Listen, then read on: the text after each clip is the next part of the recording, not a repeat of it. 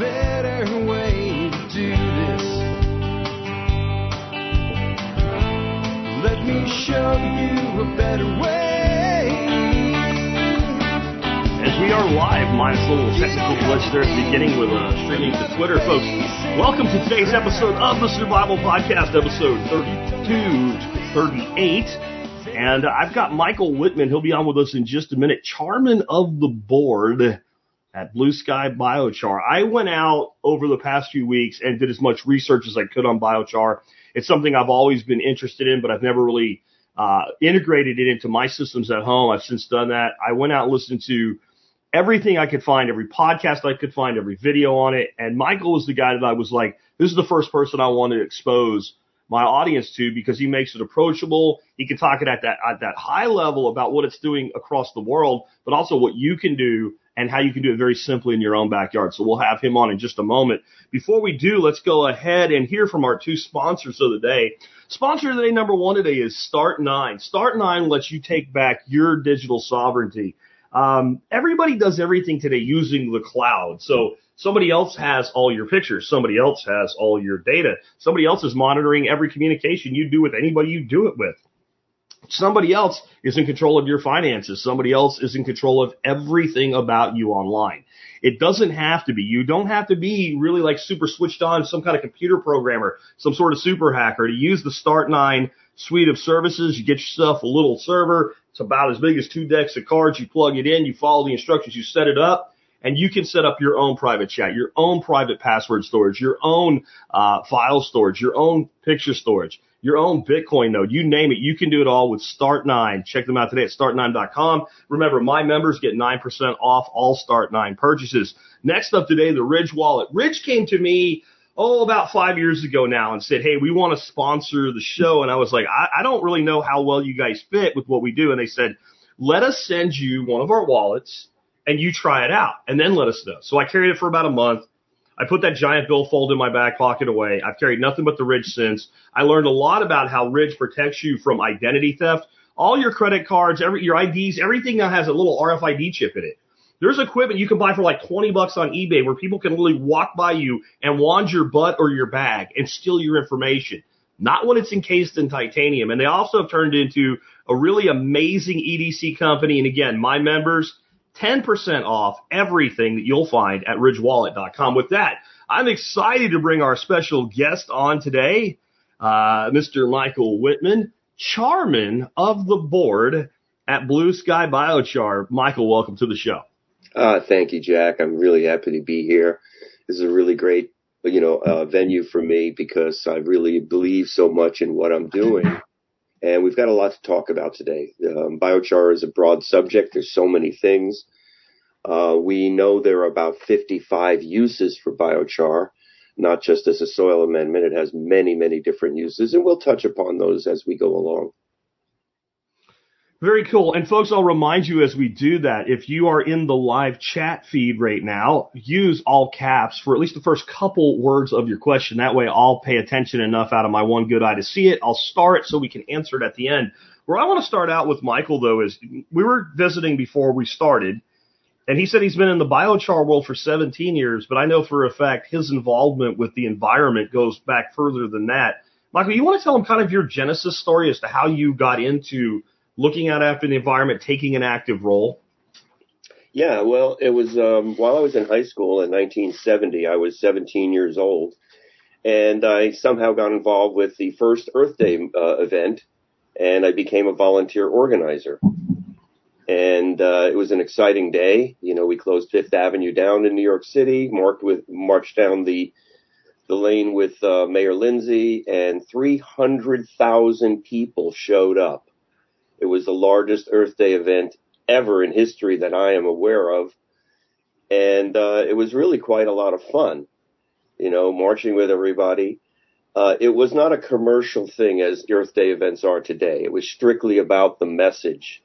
Uh, we drew with chalk all over Fifth Avenue. People were in costumes. Uh, it was really a cool event. Now, I didn't realize right then how much it had changed my life, but as time went on, you know, I got more and more in, uh, involved with environmental issues and other very conscious kind of things. And uh, it's really kind of how it started. Um, about a year after the Earth Day event, um, a high school friend of mine uh, and I were talking. And we said, "Hey, let's," you know, we were thinking about ways of recycling and doing better things, and we happened to uh, come up with an idea of recycling uh, materials from Shea Stadium, where the Mets played, and uh, so we approached the people at Shea Stadium and told them what we were going to do, and you know, we'd like to, re, you know, find a way to recycle a lot of the materials that you know people were throwing away at the stadium and they kind of liked it. And they said, well, go out and do some research and due diligence and come back to us. And we did, and we got back to them. And they said, we're not interested. And we couldn't quite figure out why.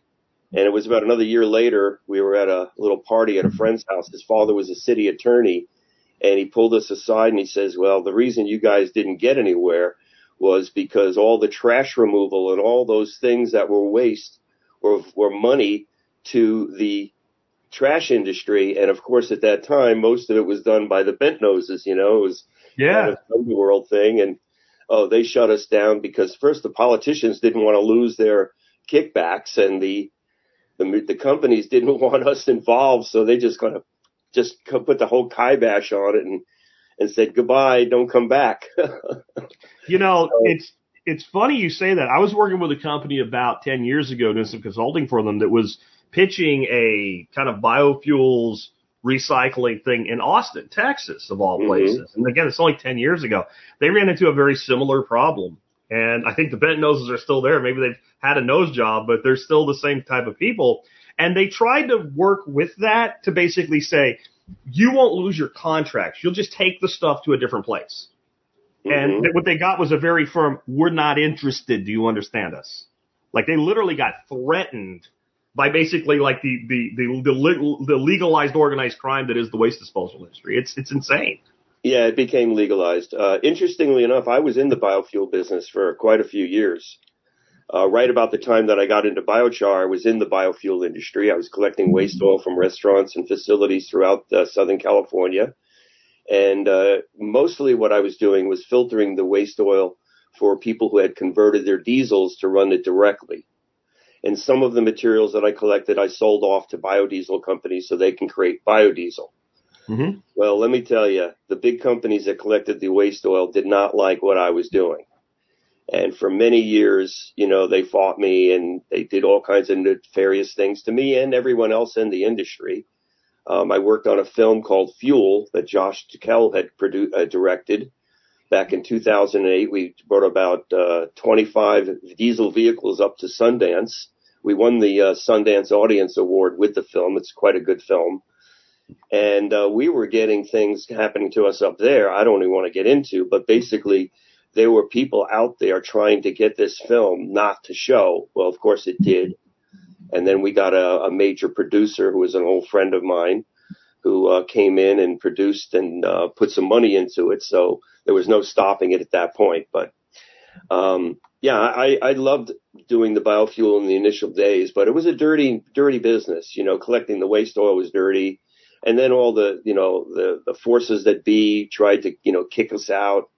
Um, when waste oil was first collected, the restaurants would pay to have it removed. And then at a certain point, I came, when I came in, I said, well, I'll collect it for free. And the restaurants loved that.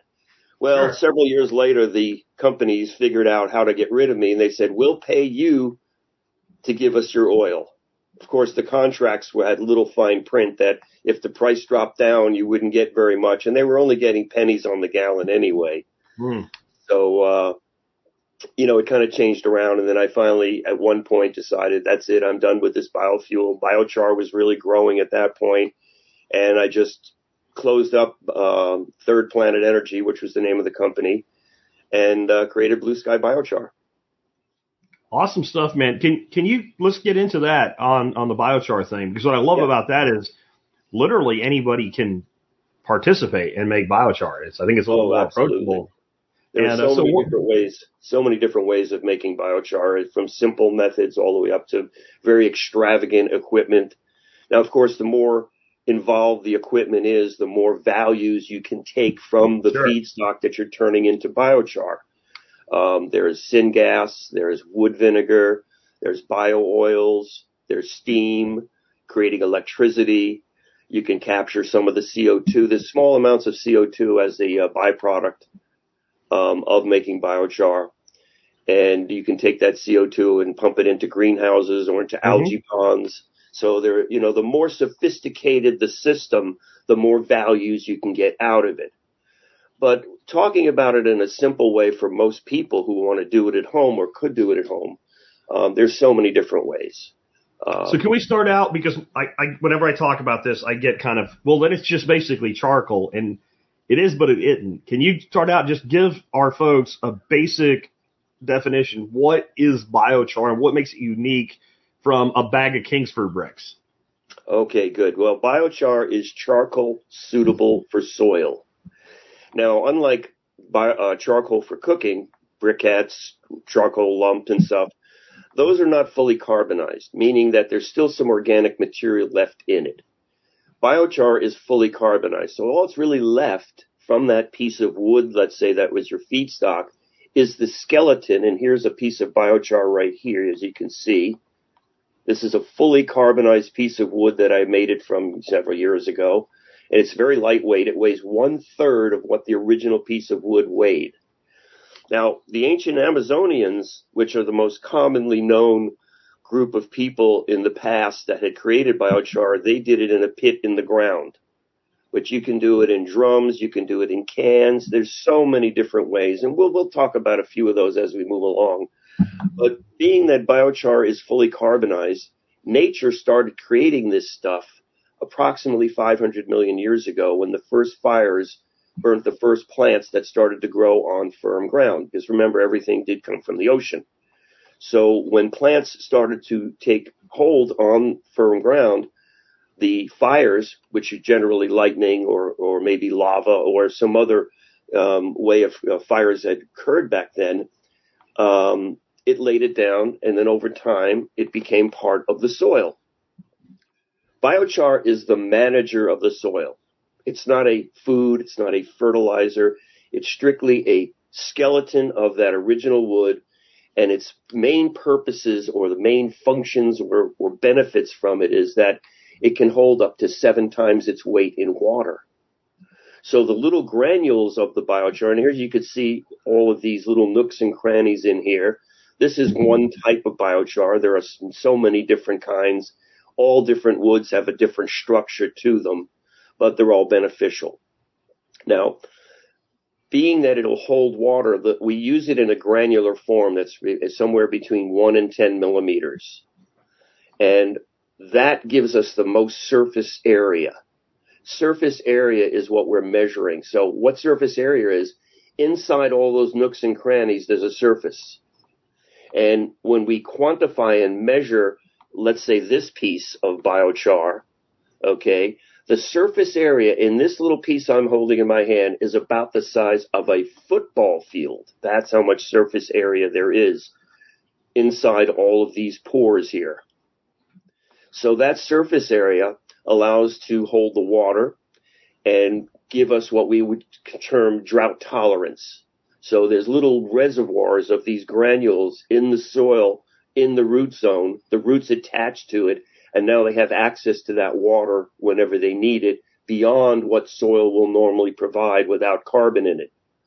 So the second part of it is the nutrients in our soil. When we're adding fertilizers or nutrients to the soil, mostly a lot of that nutrient without a place for it to stay will wash away or run off. Biochar, if you use proper protocols, will reduce that runoff up to 80%. So now there's a little warehouse of nutrients and biology and value for the plants to access in addition to the water. Now, probably my favorite part of the biochar is in these little nooks and crannies and in these little pores, I would consider those to be luxury condominiums from microbiology, both bacterial and fungal. And when they move into this structure and have this structure in the root zone, they expand their, their colonies and proliferate. And we build our biology dramatically with the biochar in the soil. Biochar is also carbon negative 3 to 1. Well, simply put, what that means is for every pound of biochar we put into the ground, we have prevented three pounds of carbon gases from going into the atmosphere. So simply how that works is that the biomass that we're going to make the biochar from would normally be sitting around this wood or grasses or whatever it may be. I prefer wood products, woody biomass over grasses because they make too fine a biochar, breaks down too much.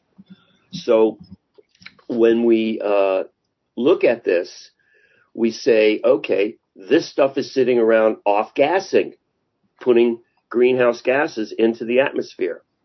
By converting it through pyrolysis in whatever method you're going to use, you're locking all that carbon into the biochar.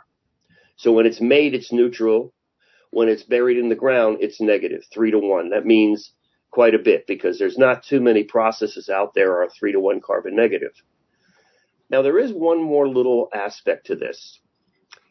I have been hypothesizing for several years now and talking with researchers and scientists that, okay, I get the research has proven it's three to one carbon negative when you make it and then bury it. But what about the fact that if you're saving water, your carbon footprint goes down. If you're using less nutrients, fertilizers and such, your carbon footprint's going down. And as you build the biology in the soil, it becomes a carbon sink as well. Mm-hmm. So you could theoretically take your carbon negative three to one and go further with it. Depends on how much you utilize all the aspects of what biochar does. Now, biochar is a fixed carbon. And when we talk about carbon, most people who are gardening or in agriculture or horticulture, um, carbon to them is the compost, worm castings, and similar things. This is a fixed carbon that's the manager, and those are the fuel and and the energy that allows plants to grow very well. So what we look at is basically um, a, a, way of taking this charcoal, putting it in our soil, saving our water, our nutrients, and, and increasing our microbiology. And because it is a fixed carbon, it is a permanent amendment. The lifespan of biochar is centuries, many centuries. And how we know this besides modern research is that humans started adopting biochar approximately 8,000 years ago. And we know this through carbon dating. But what we don't know is who, who they were, how they did it, and what was their, their functions and how it all worked. We just know it is there in certain regions of the world. But most people who have looked into this a little bit are aware of the Amazon region of Brazil and the indigenous peoples there, approximately 3,000 years ago, started making biochar, accidentally discovering it. So what we believe had happened was they were cooking in communal fire pits, big giant fire pits, and the, the wood was burning, allowing them to cook. And one thing you need to know about um, wood and charcoal is that wood burns twice. Mm-hmm. First, it burns to charcoal. And then with the presence of oxygen, it will just go to ash. With the absence of oxygen, it stays in a carbonous state.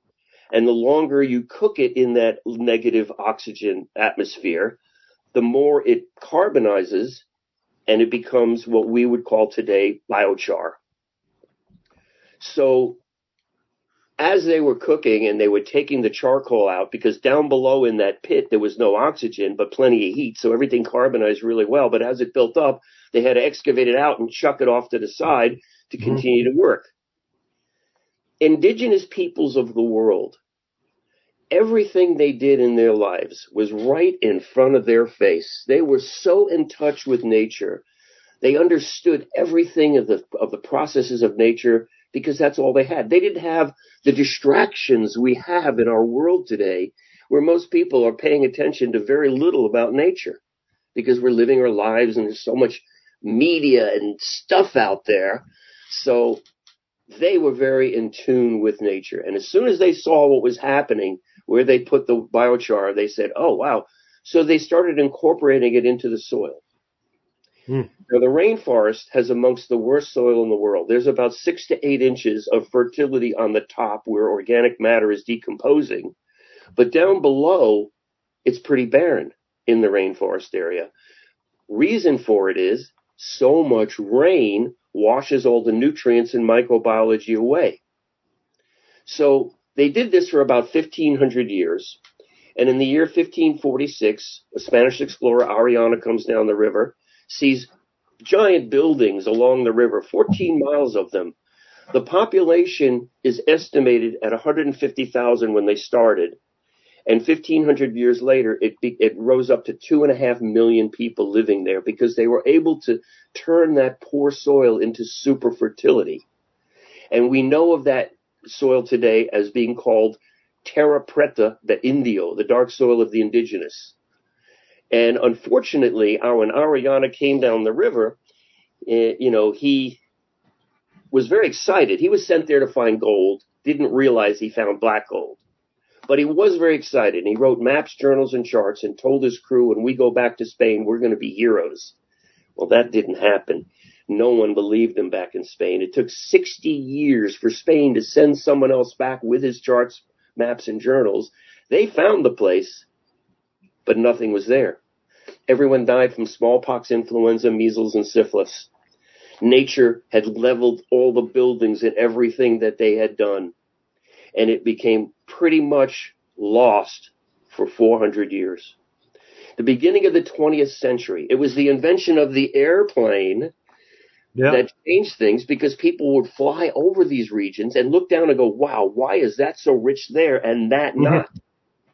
Scientists descended upon the area, first believing that nature had done this, but as soon as they dug in the ground, they knew humans did this for a purposeful reason because they found pottery shards, bone fragments, shell fragments.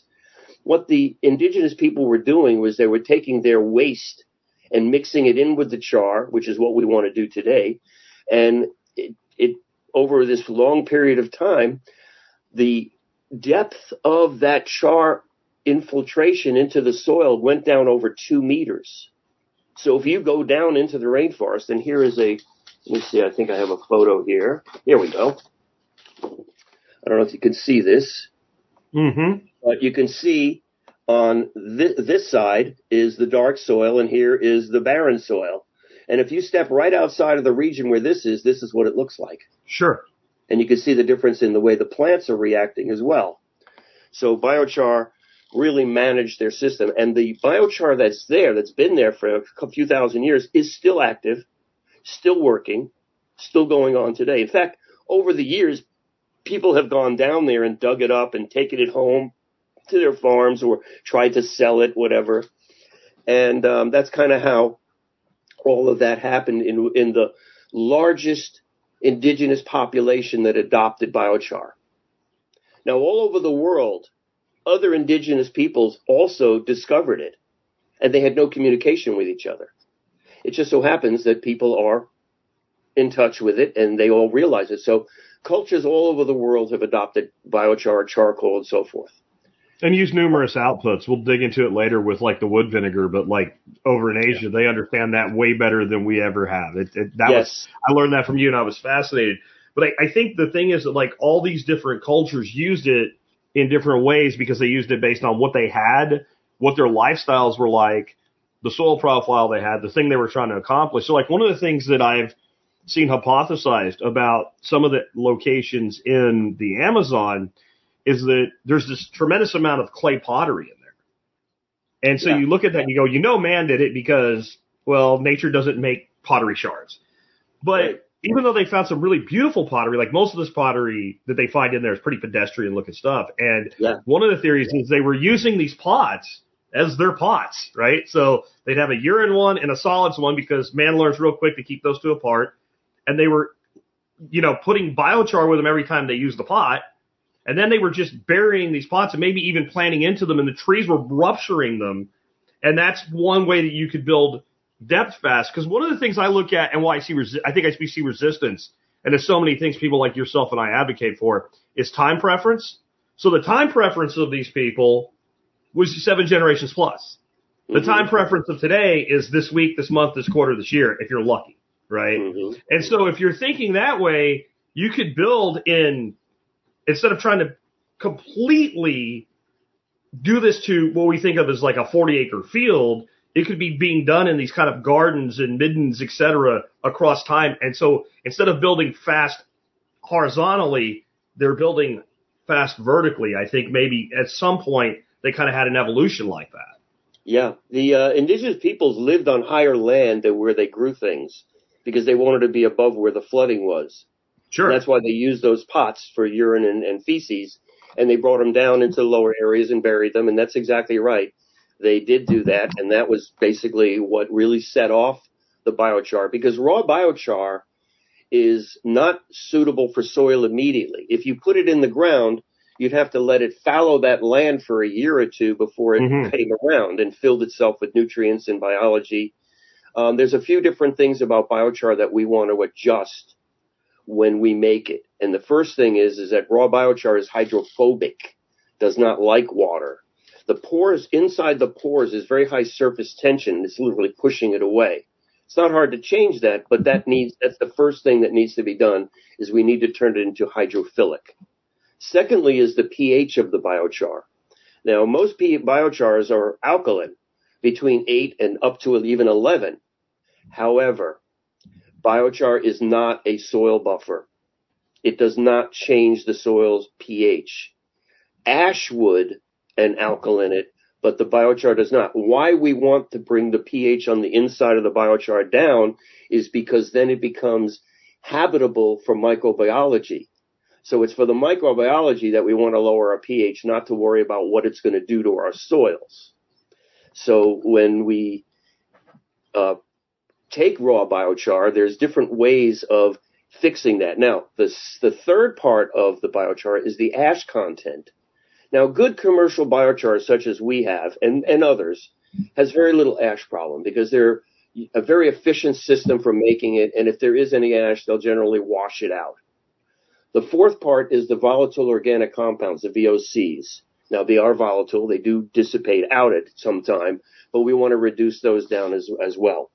So my favorite way of inoculating or transforming or making biochar habitable is to compost it. Because not only does it fix the biochar and make it better, fixing the hydrophobic to hydrophilic, lowering the pH, reducing or neutralizing any ash content, and neutralizing and reducing any VOCs. That's how I like to do it. Now, the compost benefits as well. When we add biochar to our composting, at the end of our cycle, we usually have 1 to 3% nitrogen. With the biochar in there, we're going to, in a proper protocol, we're going to increase that retention of nitrogen 50 to 75%. So that's quite a bit. It also holds the microbiology and protects it better. It speeds up the composting process. So biochar wins and the compost wins by doing them both together. Now, in some jobs and, and projects that I work on, we don't have time to do that. So we would take the biochar in a large vat and we would add liquid nutrients and biology to it, mix it all together, and then we will be able to use it very quickly. Other methods are you can take the biochar, mix it with existing compost and worm ca- and or worm castings, let it wet it down a little bit, let it set for a while, and it will inoculate. So there are a number of different ways of doing it. Um, I just prefer doing it with compost because we lay compost out constantly. We make a lot of compost at our at our property. We have a, a, a mind blowing compost setup. It's aerated, so we don't have to turn it. Turning but turning compost does release greenhouse gases. It also disturbs the fungal quality of that compost by exposing it to air and light. So by on. not having to turn it, that's one big advantage of our system. The only time we turn it is when we harvest. Yeah, So I'm never make- turning compost ever again.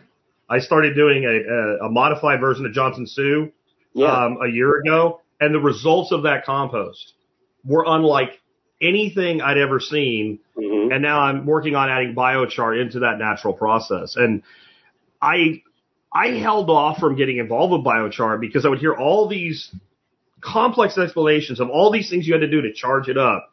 And I was listening to you and you're like, just put it in compost because it's not really so much charging it up. The words I remember you saying were something along the lines of you need to make it inhabitable. Make it That's habitable. really what you're doing. Make it so it can be inhabited by microorganisms. Yes.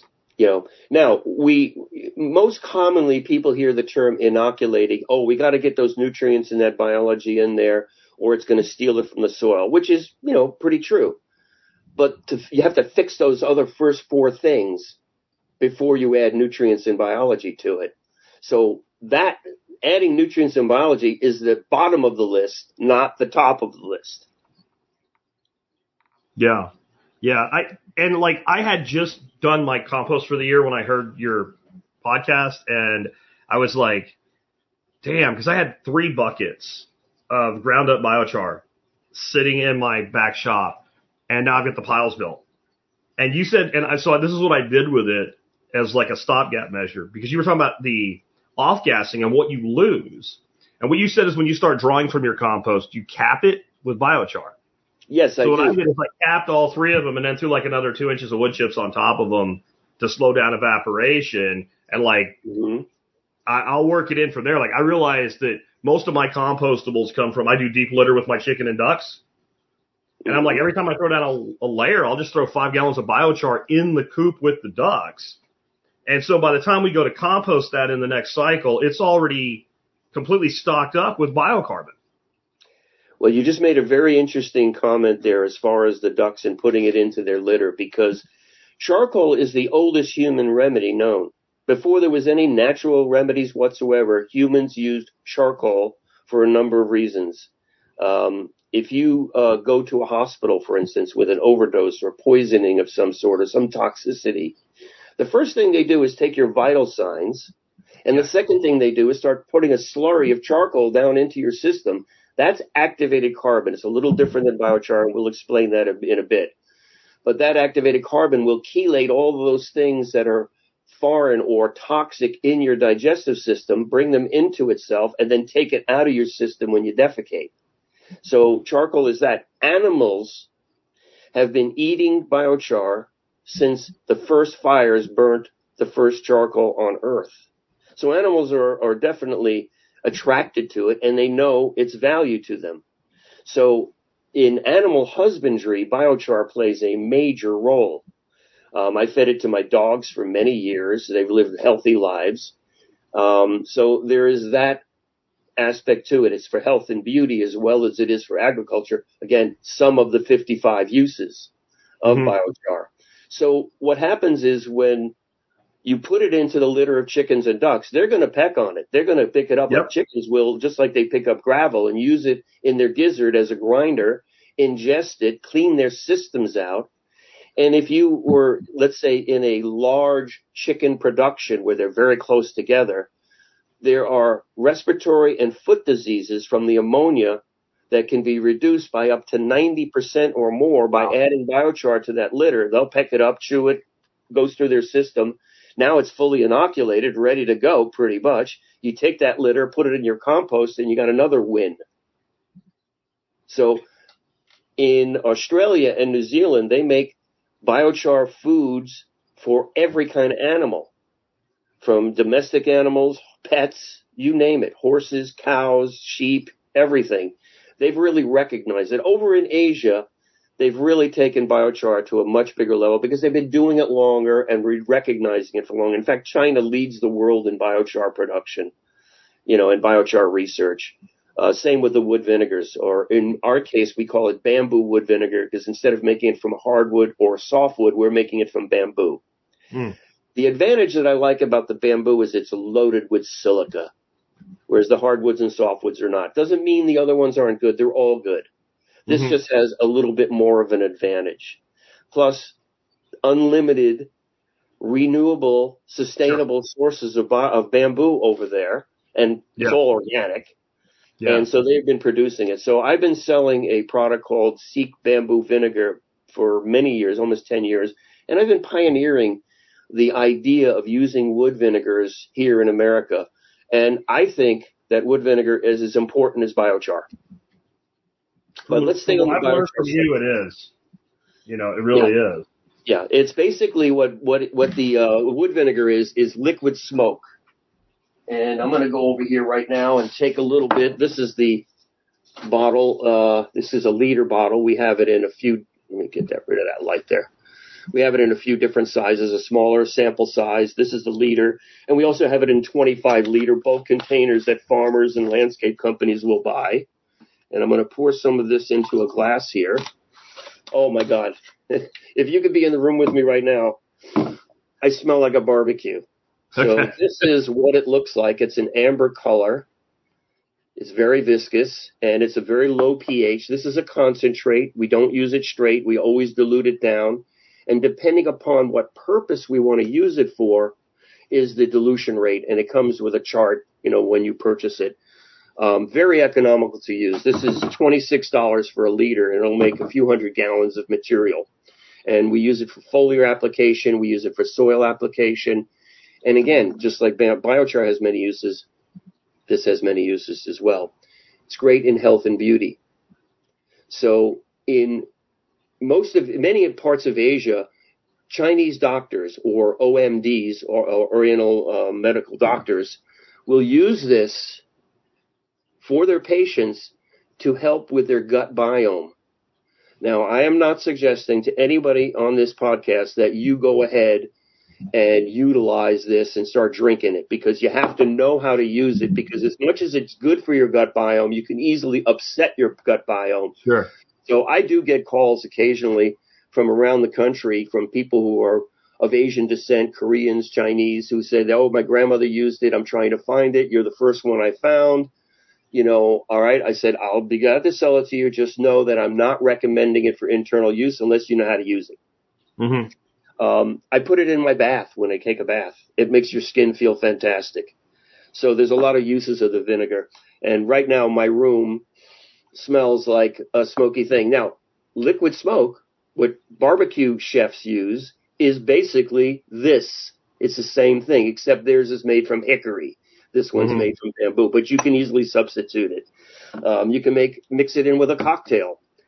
Um, biochar, by the way, um, being that it is an edible thing, um, I have seen bar- uh, biochar or charcoal pizzas and charcoal Moscow Mule cocktails, and um, I have photographs of all these different things that charcoal is being made with. It's pretty astounding. Um, bamboo vinegar has maybe not quite as many uses as the biochar, but still pretty broad spectrum of what you can do with it. So um, I've been so excited with this bamboo vinegar for so many years now. Um, I, I can't tell you. Every gardener, every farmer should have this as one of the tools in their repertoire of what they're doing for their plants. So, Yeah, and what Um, I've read about it, and, and correct me if I'm wrong, like the two biggest things that gardeners and farmers would do with it is one that it improves germination if it's sprayed on soil or in starting pots. If you uh, it, it, it accelerates germination rates, and the other was that if it's sprayed on plants with the right timing, it's also a very good pest deterrent. yeah, it's a biostimulant because this vinegar, unlike apple cider or white vinegar, which are very different, those are fermented. This is pyroligneous acid. So basically it's liquid smoke. The smoke is condensed into a liquid form. It has hundreds of organic compounds that stimulate plant growth and photosynthesis. So it is a quite a bit of a different kind of thing. Um, when you talk about germination, well, that's one of the things that I love about this vinegar is that when I germinate seeds, okay, what I do before I do anything is I take one quarter ounce of bamboo vinegar to one quart of water, put it into a bowl, take a stainless steel sh- sh- uh, strainer, put my seeds in it, lower it into the liquid Oh wow! let it sit there for 20 to 30 minutes. Now, if the seeds are very hard shelled, like some beans or even an acorn, I would Yeah. let it sit for many hours because it takes Sure. a little longer to get through that hard surface. And what you'll find is that the percentage of seeds that germinate is going to expand much greater. Even very old seeds. I have taken 15 year old seeds and brought them back. When they after I've done the soaking and I put them in the ground or whatever method you're going to do to germinate them out, they come up earlier and healthier. My garlic will come up one to two weeks before it normally would without this soaking process. So it, and you can also, by the way, add other things to that liquid to soak, like EM1, maybe a little compost tea extract, whatever you choose to. I just do the bamboo vinegar alone because I'm building my soil, my living soils with so many things. I don't need to add it to that seed, but nonetheless. Um, another thing about seeds, if you want to store your seeds for a long time, you take some fine biochar powder, put it into a container with the seeds, shake it up. You don't need very much, just enough to have a light coating. And those seeds will store for years longer and much healthier because it's preventing any kind of mold or diseases from occurring. So using the biochar powder to store the seeds and then take those seeds and soak them in the bamboo vinegar, you got a major advantage right there. When you talk about biochar, and I don't mean you personally, I mean in general, when people who are informed about the subject talk about it, it almost sounds like it's too good. Yeah. It almost sounds like you're pitching Amway in 1983 or something, right? Yep. Like, but all this stuff can be backed up. Like, like we need research. No, we don't need research. We have example after example after example of this stuff working right down to the economics of it. And I want to steer into that a bit, but can we start out with like people that are listening to this uh, after the fact, during whatever? How can people make biochar? Because I think that most of us have waste streams on our property, or we have waste streams near our property. And if we don't do it, no one else is going to do it. I, I think one day there might be like you talked about fights over the biofuels, the oils, mm-hmm. right? Like that could happen one day if this gets big enough. But right now, there's an unlimited amount of material, probably within two blocks of the average suburbanite. And for people like me on a small urban rural fringe property, I will, I will never run out of prunings, trimmings, dropped off wood chips. Like, so how can people turn that into biochar for themselves? Well, that's pretty easy. And there's many different methods of doing that. Uh, the first thing you want to know is you want the uh, the uh, biomass to be dry. You don't want it to be wet. If you if it's wet and you're using a simple system, you're probably going to get a little bit of smoke, which will look like steam. Um, so you can do it in a pit in the ground. I don't think we have enough time to explain all the different systems. Sure. But you could do uh, what we call a retort, which is a 55 gallon drum with a 35 gallon drum within it you fill the 35 gallon drum with the material you want to make the biochar from, put that into the 55 and this, the empty space between the two drums, you'll put some wood down in there and you'll light it. Now these drums have certain holes in them in a certain, you know, um, uh, pattern that allow the gases to keep circulating so that they keep burning so you don't get smoke. Smoke is where all the greenhouse gases is. If you're having no smoke, you're not giving off any greenhouse gases. They're going to be continually burned in the system. On top of the 55, when you put the lid on it, there's a big hole in the top and you put a little stack on there about four or five feet tall to make the burn even more efficient. So you light that wood on the outside of the 35 drum from the top, put the lid on, put the stack on, and as it starts to burn down, it heats up that inner container. That's indirect heat without oxygen. As that wood burns down, it carbonizes. Now, as the material inside the smaller drum starts to carbonize, it gives off its, its organic material, which is a syngas, and it stokes the fire even more. So mm-hmm. once it gets going, it's actually providing more fuel to continually carbonize that. So that's an indirect heat. Now, some people will use like the pit in the ground. They'll dig a dig pit. We build a structure of wood, you know, sort of like Lincoln logs going up above the surface. We light it from the top, not the bottom. If we light it from the bottom, it's just going to be a pile of ash. If we light it from the top, as it burns down, it stays charcoal and we end up with a bed of coals on the bottom of that pit. Then we start layering in wood, dry wood, of course, wood on top of that and create a layer, whatever thickness, you know, you, you decide to do. As that burns and carbonizes, the next layer goes on and every layer blocks the oxygen from below. So all that charcoal from below just fully carbonizes and produces very little ash. When you get to the top, there's different methods of stopping it. Um, you can either quench it with water, but of course all that water is just going to waste and flow through. Or you can bury it, you can wet it and then bury it with some dirt let it smother out, and over time, a day or two, you'll open it up and you'll have biochar carbonized in chunks, and you Mhm. want to turn that into a granular. Now, the granular, as we mentioned earlier, is one to 10 millimeters. There we are. Um, the powdered, the fine powdered biochar is not bad, but it doesn't have as much water, nutrient, and microbiology holding ability as the granular. If you get too big in a chunk, you're wasting the interior. hmm So the most efficient surface area and all the aspects is in this granular form. And Yeah, that's and what we prefer to use. To reinforce what you're saying, we'll go back to that electron microscope for those that aren't watching the video. Uh, so you're looking at the pores of the biochar, and when you look at that surface area, you have a, a piece of biochar the size of a, a a small seed that has the surface area of a house. Basically, that's kind of the Yep. ratio. And you were mentioning like getting it into this granular form. So I kind of came by a method of doing this because I was going to go, and I don't really need one though, uh, but because of you, I was going to go buy a steel leaf vacuum. Uh, because I heard you mention that, that you could just basically vacuum it up and it makes it kind of perfect in the bag. Yeah, pretty But good. I have a, uh, an old screen door from an aviary I built for quail and it has half inch hardware cloth on it. So I had some fairly damp char that I had just quenched and I threw it onto that and pushed it through it with a uh, hoe. And I mean, it like half of it went through anyway because it shatters when you quench it. Yeah. And then I kind of chop it up with a flat shovel in the kiln and I pushed it through there and it went right through down to a half inch. So I went and I haven't done it yet because it's freezing outside. Uh, we had a big storm come in the last couple of days, but I bought some quarter inch hardware cloth and I'm just going to take the other side of the door and take the half inch off and put quarter. And I think if you push it through both of those, then you're going to have use an, I might use eighth of an inch as my final. eighth. Yeah, then you'll get down to that more granular size. You'll have a little bit, you know, with a quarter inch, you'll still have pieces bigger than 10 millimeters. Okay.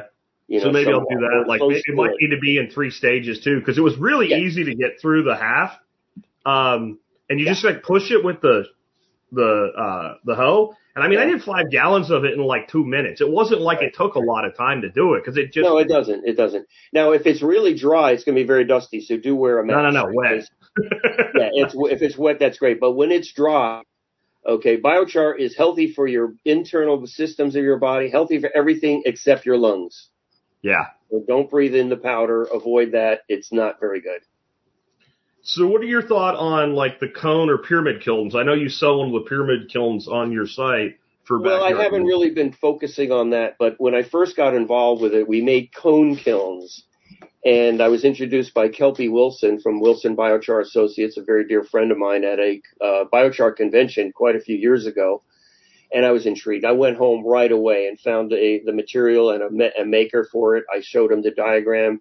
He made me a few, but the cones are very expensive because you have a lot of wasted um, metal in the sheet. Then you have to have a special bending process to bend it into that cone. And when we started making them, there was just they were costing me four hundred dollars. How can I sell them for much? Yeah. You know. So then Kelpie said, "Hey, you know, we've we've started to making them in pyramids, and it's much easier because all you have to have is five pieces of sheet metal, four trapezoids, and one square for the bottom, and then we put a little bit of angle iron around the top to give it rigidity." And now I was able to sell them for $400 and have a little bit of profit in there. So I prefer, and I like the the uh, pyramids better because after you, when you're using the pyramid and you've layered all your material and you're pretty much done, you got everything at the top and it's fully carbonizing. We take, we usually keep a bunch of buckets of five gallon uh, water around us and we pour it in to instantly quench it. Some people Mhm. stand there with a hose, but that takes too long. So we put this water in there, quench it out, and then we retrieve the water through the corner by pouring it into other buckets. And we use that on our compost or in our growing beds, wherever it may be, uh, because that water has value. And here in California, we are so water, you know, conscious. Sure.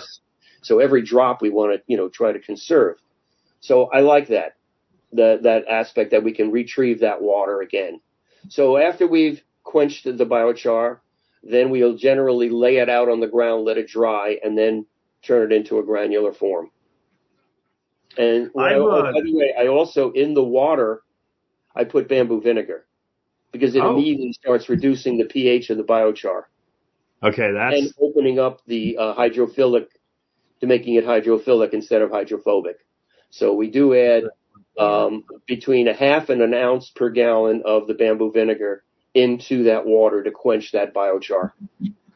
Now we have there are a lot of uh, clean cook stoves in the world, and I've been working with clean cook stove. I have a whole collection of stoves. Some I've made, some I've bought. If I see a new stove out there, I go out and buy it.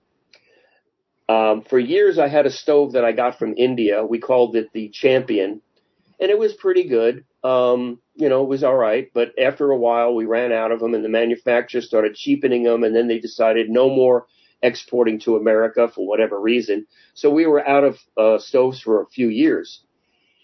And then a friend of mine, whose name is Dr. Paul Anderson, we know of him as Dr. TLUD, top lid updraft is one of the processes of making biochar. And he came to me because we were friends and he says, Hey, I'm working on a stove with a, an engineer in South Africa, Dave Lello, and we want your input and we want to know if you want to be the U.S. distributor of this. And I said, Absolutely. So we developed this fab stove and this is really a really amazing stove. It's so incredibly efficient in cooking.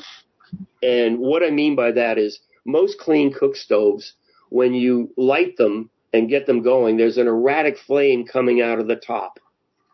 And you'll also notice on the bottom of your pot, there's a whole bunch of carbon built up on there. This stove does not have a flame shooting out. It's designed to create a vortex inside the top of the container right below the pot that whips around and makes a great amount of heat with no, almost no pollution whatsoever. It's extremely efficient and it leaves no carbon on the bottom of your pot. Now, when you're this this stove also has an advantage is it creates a higher quality of biochar than typical clean cook stoves because in a clean cook stove when you're done cooking you can't leave the material in there because it'll just turn to ash because there's so much oxygen moving through. So what sure. you do is when you're done with those, you, the uh, conventional stoves, you pour it over into a metal pot with water to stop it and then you have some biochar. But it's not fully carbonized, all of it. It's, it's a little bit all over the place. This stove, when you're done cooking, you pull the chamber out, lay it on a flat surface, put a little disc of metal or a dish on the top, let it cool down. As that's happening, it's fully carbonizing all that material. And now you've got a small batch of very high quality, fully carbonized biochar. And this, this stove can hold a 50, 60, 70 pound pot on it. Um, it's 11 inches by 11 inches by 14 inches tall. It runs, there's a little teeny fan in the bottom that circulates the air. It's not for, for, for the cooking. It's just circulating the gases so they keep burning and making an efficient burn. There's a, um, a lever at the bottom that's the vent on the bottom and you can adjust that. And there's a two speed fan and uh, you use a little bitty uh, USB battery of some sort. We've been providing a solar charged battery, but unfortunately we ran out of them, hmm. and we're not providing them at this moment. But any little battery or USB source will work. And there's a long cord, you can't see it, but it's underneath. Is about a two and a half foot cord there, so you can plug it into pretty much anything you want. Um, beautiful design, just wonderful, uh, and easy to use. You can take it camping. I've got a lot of friends who live off grid and they use them. Uh, camping, you know, backpacking. I mean, not backpacking. Um, um, tailgating parties, wherever you want to cook outside, unconnected to the world. This is the stove to do. Now, we generally recommend using wood pellets with this because the pellets are dense mm-hmm. and they sit densely in there with enough airflow to move around them. If you put wood chips or sticks or other things, there's there's not enough fuel so you get a shorter burn and maybe sure. a little less temperature. But with the wood pellets, you fill it up to there's inside the chamber. There's little holes at the top, just below the holes. Um, I use a little gel starter. You can do whatever way you want to start it. And then once it starts, you turn the fan on, and you're pretty much in a minute or two ready to cook it's it's pretty impressive, and I think when you look at the efficiency of it, and you look at what a forty pound bag of wood pellets are, it makes a lot of sense. Yeah, they're You about nine high- bucks. You know, high density fuel because they're designed to be high density fuel and they have a relatively small area to get that fuel into. It, it- because it's so efficient, it's kind of the opposite issue with when you're making your own biochar and some of like these, uh, like the, the, I can't, the retorts or whatever, like if you're using too fine of a material, it won't fully pyrolyze. But in this you have to have some airflow. You want very fine material, right? Right. Um, the wood pellets are about nine bucks for a 40 pound bag, and you'll get about 25 burns out of that bag. So that's pretty cheap fuel. That's pretty cheap fuel. Now you can also use wood chips. I've tried it with a lot of things, and the the best is the wood pellets. The chips are next to it, um, not quite as long a burn. Usually you can get oh, about an hour or more uh, with the wood pellets. That's plenty for the kind of cooking you're going to do in that situation too. And Yeah. you can always just do it again. I Yep. mean, There's a wonderful video on our website on the Fab Stove, so I encourage people to go and watch it. Um, so yeah, the, the, this is a really great clean cook stove. I'm very very happy that we have finally have something like this back in America again. Now there are many other clean cook stoves out there. Um, some a lot of the decent ones are more expensive than ours by quite a bit. Mhm. Ours is 199 dollars, and that's a great value for what we what we have, and especially because it's so engineered so well. It's available on your site, Blue Skull Sky Biochar, and I'll have links Correct. to that. And it comes with a small bag of uh, pellets to give you your first bird in case you hadn't gone out and buying, bought any yet. Gotcha. Gotcha. So we'll we'll have links to everything in the video notes below. Goes over to the audio notes, and like all the individual resources are linked to from the audio notes. Uh, and most of our folks are on the audio side anyway. Um, do you Jack, know more about? I need to Go- ask you. ahead. a quick- I need to. I, I need. I hate to do this. Yeah. I need to take about two minutes. I have a not a very good bladder. I, So I if don't understand. mind, just talk for a second. I'll be right back. I we hate will to do take that, a but I three minute interim discussion. Uh, I, I do have a lot of questions coming in from the audience. Some of these I can handle. So while we're waiting on Michael, um, I'll handle a few of them to condense this. Uh, but Tori W says the idea of selling biochar from my backyard is intriguing because I'm going to try mushroom growing under my black walnut tree. Mushrooms and black walnuts should not be a problem, but I really am not a mushroom guy. What I'll tell you though is if you're making biochar and you're making mushrooms, then what you actually want to sell is your your mushroom compost, your spent material with the biochar incorporated into it at about a ratio of about uh, 10% biochar to the compost. That would be a great uh, product that's already inoculated and ready to use. Because if you sell somebody biochar and they're not really sure how to use it and they're not doing uh, proper inoculation of it, they might come back to you and be very angry. Uh, several of the people doing well selling biochar right now are only selling it in composted mixes because of that very thing that the customer may not be educated to some of the things that Michael's been talking to you about and he has returned. Uh, that if a person just, let's talk about more what we can, oh, he left again. it's all right. Uh, but if, if you take and just throw down a bunch of biochar onto a field, you can actually have negative results from that approach in your first or even your second year until that char becomes inoculated, inhabitable, and infused with life. One of the ways I've heard it described when we're adding biochar to a soil system is it's like a coral reef. So when coral begins to form a reef in the ocean, more and more things stick to it. More and more life forms begin to build off of it and it gets larger across time if damage is not being done to it. Well, with like the biochar reef there, as these soil microorganisms begin to take up residence um, into these these beautiful little apartments, basically that the biochar provides for them, they actually begin to build upon themselves, and the total mass of life increases beyond what the biochar alone could do within the within those those components and pieces parts. So I, I think it's definitely uh, something that's been heavily underutilized at this point now. But yeah, if you were going to do mushrooms, I would look at marketing the mushroom uh, compost with the biochar integrated into it. Uh, and then Lauren, what benefit is biochar over plain wood chips in a garden? It's tremendous. It's like asking what is the difference between apples and dogs. We're in a totally different world. Uh, they're both made of organic matter, but they're totally different things. So if we put wood chips down, they do a lot of good. I'm king of wood chipping. I wood chip everything. Um, I get every wood chip I can get from the highway crews and stuff like that. Uh, I'll, I'll do. I'll, I'll bribe them with 12 packs of Coors Light, Bud Light, or Miller Light, whatever one they want that day. But when we put wood chips down, it is a temporary solution to a long-term issue because those wood chips will be colonized by bacteria and fungi and all the wonderful stuff and earthworms will eat them and they'll break down. And by the time you have maybe a six inch pile of wood chips break down at the soil level, you have great looking soil, but a very small amount of the organic matter from those wood chips remains. And a lot of the the components of it, the the nitrogen, the all the, the minerals, all the things, if it can off gas, remember nitrogen's a gas. It off gases. It gets released into the atmosphere. It doesn't stay in the soil.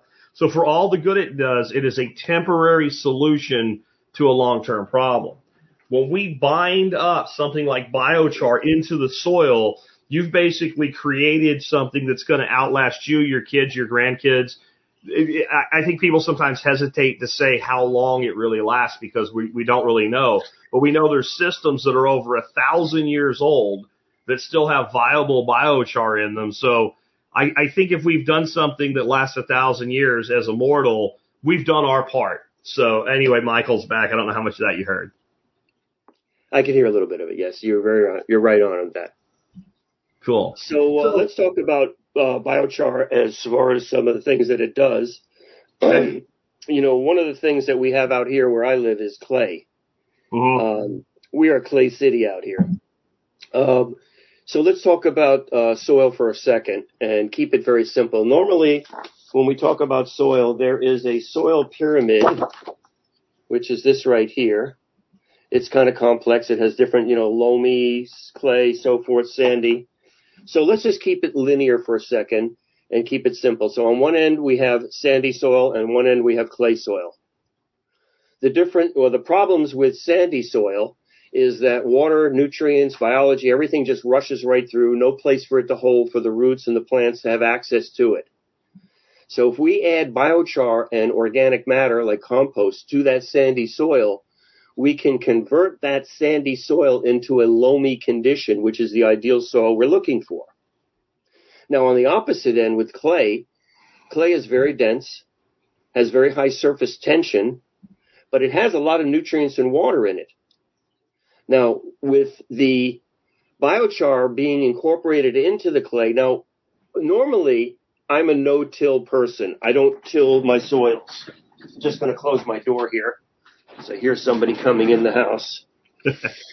and um, so I will till an area once to get the biochar and the and the amendments down in there, but I'll never till again. So if you can till your biochar and your organic matter into that clay soil, it will break it up. It's, it's pretty much sort of considered a permanent solution for clay soils, but it has to be incorporated into mm-hmm. it, not just top applied. Bio, biochar is not a top application necessarily. Doesn't mean that there aren't some applications to top apply it, but for the most part, we want to get it into the root zone and the soil zone itself. So the clay soil, once this, once we get that material in there, starts to become a loamy soil. So we're moving either the sandy or the clay into that loamy center by adding the biochar, organic matter, and also minerals. Um, I'm not sure how many of you out there are mineralizing your soils, but minerals and biochar are at the top of the list of what you should be doing to your soils. And we add both of those to our soil and we also add them to our compost. Um, getting back to the composting just for a second, we have 20 ingredients in our compost. We have our yard waste, we have our food waste, we have manures, we have coffee, we have shredded paper, uh, we put biochar, we put rock dust, we put um, bokashi. I don't know if anybody's familiar with bokashi. It's fermented grains. It's a Japanese thing. It's wonderful stuff. It's kind of considered a compost accelerator and a builder of biology and just plenty of different things. We have all these containers outside of our composting barn. We have a big compost barn. It's eight by 10 feet, aerated system as we talked about before. And above on the ceiling, there's a, a rain system. So we don't have to stand there with a hose to wet our biochar our compost down, we just turn this thing on and it rains evenly over the whole thing to keep it moist. But remember, biochar will keep your your compost moist much longer than without. So there's a lot of advantages in that respect. And, and I think it is important to understand that at some point we do need to get it into the soil. And there's various strategies for that. But I've heard things like people that are retro uh, improving situations will do things like uh, dig small moats around uh, tr- trees that are already in place and incorporate uh, composted biochar into those to begin to build out that network. And as I was saying when you were stepped away for a moment, one of the analogies I've heard is that it's kind of like creating this uh, coral reef type structure that the biochar in the soil literally doesn't just enhance life, but then life begins to attach to it and spread out. Right, exactly. That's a very good point. So let's talk about application of biochar. And obviously, if you're planting a new plant or a new tree or something, that's the easiest time because Sure. you're going to put some in the bottom. And as you layer in the soil around the tree, around the tree or the plant, we're going to be incorporating this mixture. It could be a compost with biochar. I will put um, inoculated biochar, worm castings, compost, and rock dust and mycorrhizae into that blend and bl- build it up around the tree or the plant. Then when I'm finished with the top, I'll take some of that, the rest of that native soil that we have and lay it on top and then cover with mulch. Mulching is very, very important. Um, it protects the moisture in the soil. It protects the sun from beating down on the soil and destroying the microbiology. As the comp, as the mulch deteriorates and decomposes, it feeds the mycorrhizae fungal. And when water goes through mulch, it creates humic acid. So these are the, the benefits of having mulch on your, on your ground. Now, if you're working with an existing tree or an existing plant, you would do exactly what you said. I call it the donut around the tree.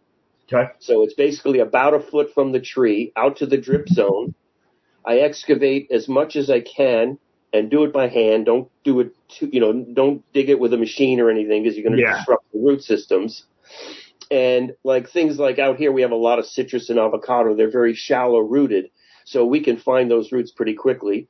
We'll put our blend of materials in there, cover with the native soil, and then go ahead and mulch. And then every time we do an application like that, after we're done, we soak that tree very deeply the first time, very deeply. Most trees don't like water a little bit constantly. Mhm. They like a bunch of water, you know, real deep watering, and then not for a while. Yeah. That's really what nature is doing. Also, trees, when the water is coming down from the rain on a tree, most of it's going out, not going down the trunk of the tree. correct. So we never want to water right at the base of a tree unless it's a very small new tree. Always want to water out. And that's why we put that material further out because the roots will go to it. Mhm. When plants and trees sense a nutrient or value, a water value somewhere in that soil, they're going to move to it. When I first started doing biochar 17 years ago, I can't tell you how many mistakes I made. I didn't inoculate it and I top applied it and very little happened. In fact, the opposite what I thought would happen happened. So making mistakes is a good thing. You know, you learn from them. Just don't continually make them. And part of what I've been trying to do is trying to eliminate those mistakes that people that are listening and my clients and people that I speak to in my engagements that I do is that I've already made the mistakes, learn from what I did. You know, because not only are you wasting time and money, but there's another factor. It's called the aggravation factor.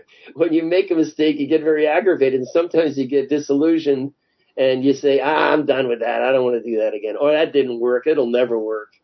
Yeah, it does work.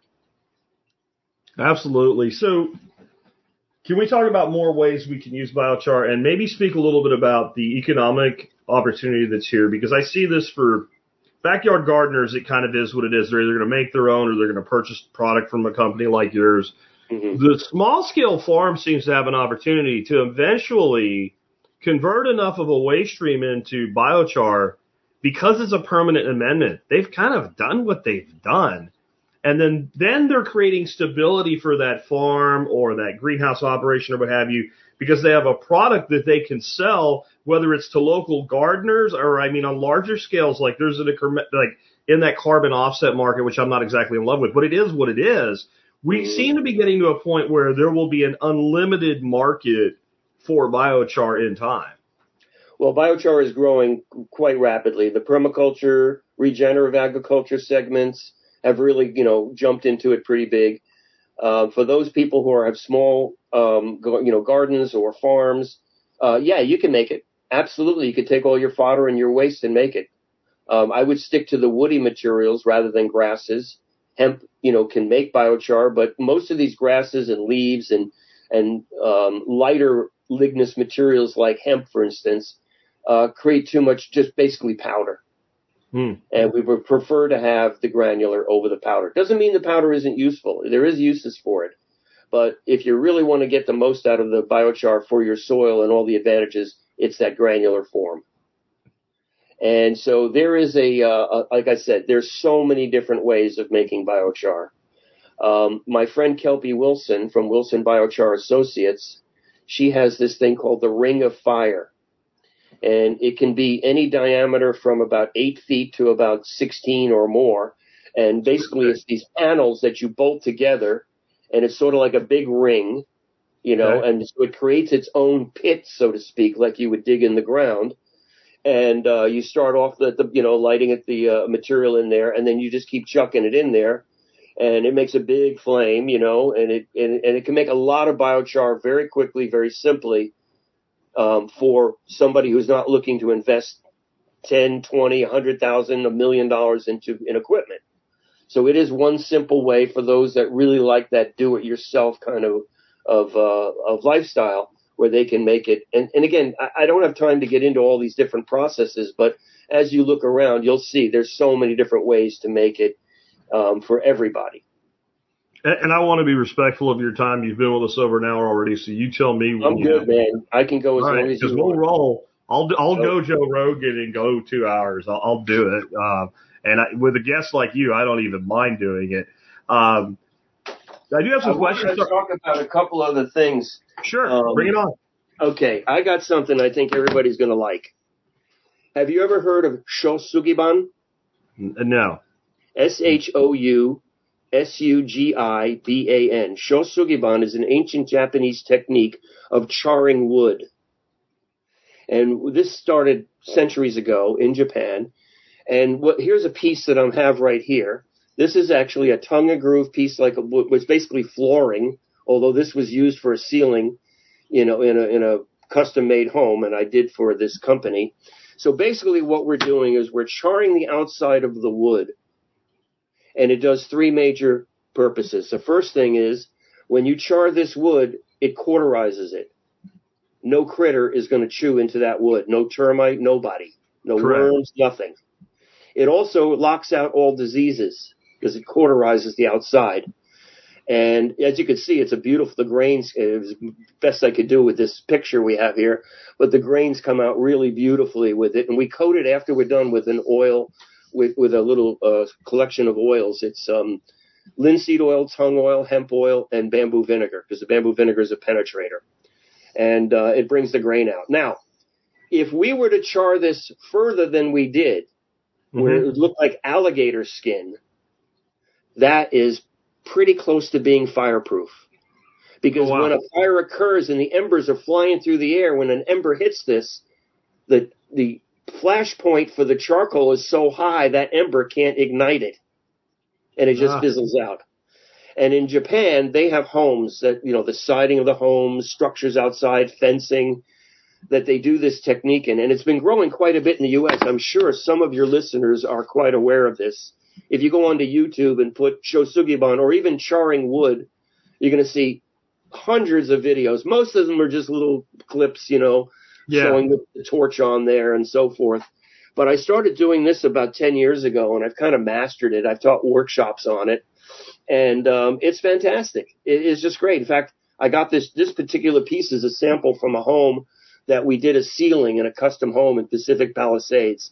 it came out so go so good that I got another one now coming up, another custom home with the same group wanting me to do that. So I'm waiting for them to tell me that the wood is in so we can schedule the time.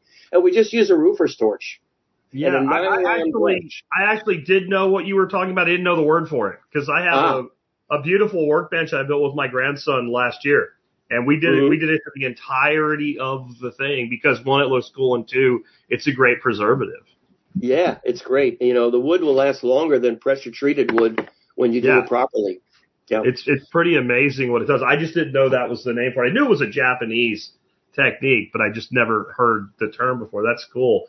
Yeah, and you'll Um, see people doing it on open fires, moving the wood through. Yeah, That's how they did it back then. They made a giant bed of coals, they laid the wood on there and then turned it and then turned it again and then they kind of brushed off the the powder on top and depending on how far they want to go is how many times they would char it. So sometimes we usually do 2 to 3 chars um for the decorative part of it and if we're going to go for that fire resistance part, we might do 4, maybe even 5 runs of the char of the torch on there to get it to be that point. And then once it's done and cooled down and brushed with again a nylon brush, not a metal brush. You don't want to rip it off. You just want to get the powder off the surface. Then we will go ahead and coat it with the oils and cool. um, and build or apply. Yeah, I built a back to my- hundred foot wall with it. I had this uh, four by twelve lumber, ten feet long, and I stack one on top of the other, so the wall's two feet tall, and it's a hundred feet long, and it's my food forest. And we did it this about ten years ago or so, maybe eight years ago. And um, we had all these sawhorses with all this wood, and I had the crew there, and there was the guys torching, the guys brushing, the guys applying the oils. And once we got all done with that, then we took that material and assembled the wall. That's amazing. You have me going back in my head about 30 years, back to 1991. As a young man, I was stationed in Panama, and we had a uh, NCO club, and uh, the dance floor was shot, and we actually used untreated ply, and we rebuilt the dance floor, and we torched the whole thing before we finished it. How So cool! Yeah, How yeah, cool! like, I love it. unlimited uses. Yeah. Um, I do have a question One other, here. oh, yes, go ahead. Go ahead. Uh, I was going to say I wanted to recommend I want to recommend some books to everybody. Okay. Um, there are three. The first one is an older book, but it's still quite valuable. It's called The Biochar Revolution by Dr. Paul Anderson. He was a NASA physicist. He's an old friend of mine. He's retired now, uh, but he wrote this book uh, a few years back. It's still a great book. The, what makes this book so good is that there are 18 contributors to the book expre- expressing their experiences. So it's not a, a technical book as far as all the scientific stuff, although that some of that is in here. But you Sure. get 18 of the top people at that time giving their experiences. So I recommend it. Uh, it's it's out of print, but we have them on our website. The second book, which is the coolest book, period, anywhere, is this one. It's called Burn: Using Fire to Cool the Earth by Albert Bates and Kathleen Draper, both very dear friends of mine and colleagues, um, two of the smartest people in the biochar world. And this book is really incredible. It's only a few years old. I think it came out in 2019, I believe. And it touches on biochar in everything you could possibly think about. Now, biochar can be used in cement. You can mix it in plaster. You can mix it in paint. You can mix it in cob, adobe, or many other types of things Mhm. like that. And in, you know, I'm not going to get into all the technicals of it, but with cement, it lightens the cement, lowers the carbon footprint, makes the cement a hell of a lot better. And the granules of the biochar act like rebar a little bit because they're so rough on the outside that it kind of holds things together. Um, one of my buddies, Ray Sereno, Ray has a property in the Owens uh, Valley, which is the Eastern Sierras. It's a 20, gri- 20 acre off grid property, and he just built this cob composting toilet. And we're incorporating biochar into the into the uh, clay and everything else, uh, and not only on the cob but also on the coating of it. Um, Ray, it's called Jack Rabbit Project on Facebook. If anybody's interested, uh, Ray is a permaculture creative guy like I've never met before. He's one of my dearest friends. Super amazing guy. Everything he does there on this property, it's all off grid. They have their own natural spring. So we've been working with biochar there, doing it, mixing it into various things. I've had clients mix it in the paint. Now here's something interesting. A number of years ago, um, Hans Peter Schmidt, who was a biochar proponent from Europe, was doing biocharing at a um, a vineyard in, I believe it was Switzerland. And while they were there, they were replastering the cellars. So he had recommend adding the biochar to the plaster, and they did. Well, what they found was that the temperature and humidity in those cellars stayed exactly where they wanted it without much adjustment at all. So that was a big bonus. But the second thing that happened was they were never able to use their cell phones in those basements again because it locks out all electromagnetic and radio waves. Hmm. So you know what a Faraday room is? Yeah, absolutely. Okay. Imagine making a Faraday room with this on the walls Yeah. instead of all that metal and all that other stuff that you have to use. Yeah. So it really does a great job at locking out, um, you know, those those radio waves and electromagnetic field. Another kind of quirky thing about it. What are your thoughts on this? Book, oh, Oh, by the way, ahead. before I go into further, the third Yeah. book is Regenerative Soil by Matt Powers. If you don't know Matt, Matt is uh, one of the premier permaculture online courses. There are 50 instructors in there. I happen to be one of them. And Matt is really incredible. He lives in Austin, Texas, and he has podcasts and everything. So look up Matt Powers, look up what he's doing. And this book is, this is the kind of book that you're going to use over and over because it's a great resource. And many, many different contributors, including Elaine Ingham, Cuauhtemoc Villa, you know, everybody's in this, in this group with Mhm. Matt. Very cool. We do have a question here that I'm interested in because I do a lot with fish ponds and aquatics. Um, would fish poop uh, from aquaponics work well as an inoculant for biochar? And the thing about that is, it's not really just poop. So you have sludge in any kind of large aquatic recirculatory system that's made up of fish poop and a lot of other organic matter. The only issue with it, it, it, it when you remove it, it is anaerobic because it's settling out on the bottom. So Right. to me, I think that would be really good. I would just want to get it into an aerobic state prior to using it as an inoculum. Yeah, I would probably take that and maybe compost it. But here's something interesting about biochar and bokashi. There's a guy named Cuauhtemoc Villa. He's up in Oregon, and he's one of the instructors on uh, Matt's Matt's course. And he's a bio, bokashi expert, and he's also quite good with biochar too. And uh, we were having a discussion about ponds and waterways, and what can we do to clean them up. And one of the things he does is he takes biochar uh, one one way is he takes biochar clay and bokashi and makes balls and chucks it in the water, and it turns the, and it cleans up the waterways, cuts down on algae, brings oxygen. Um, it's really a great method. So uh, in my fountain and in my water rain tanks, I have a large mesh bag. It's about a foot and a half long and about five inches diameter, and I mix 90% biochar, 10% bokashi, put it in the bag, and put it down into the tank and it keeps the water clean for a very long time. Pretty much any water feature you can do this with. And there's different ways of doing it. But bottom line is both between biochar and bokashi, you can clean up waterways. It's pretty freaking amazing. Yeah, Uh, it's pretty cool.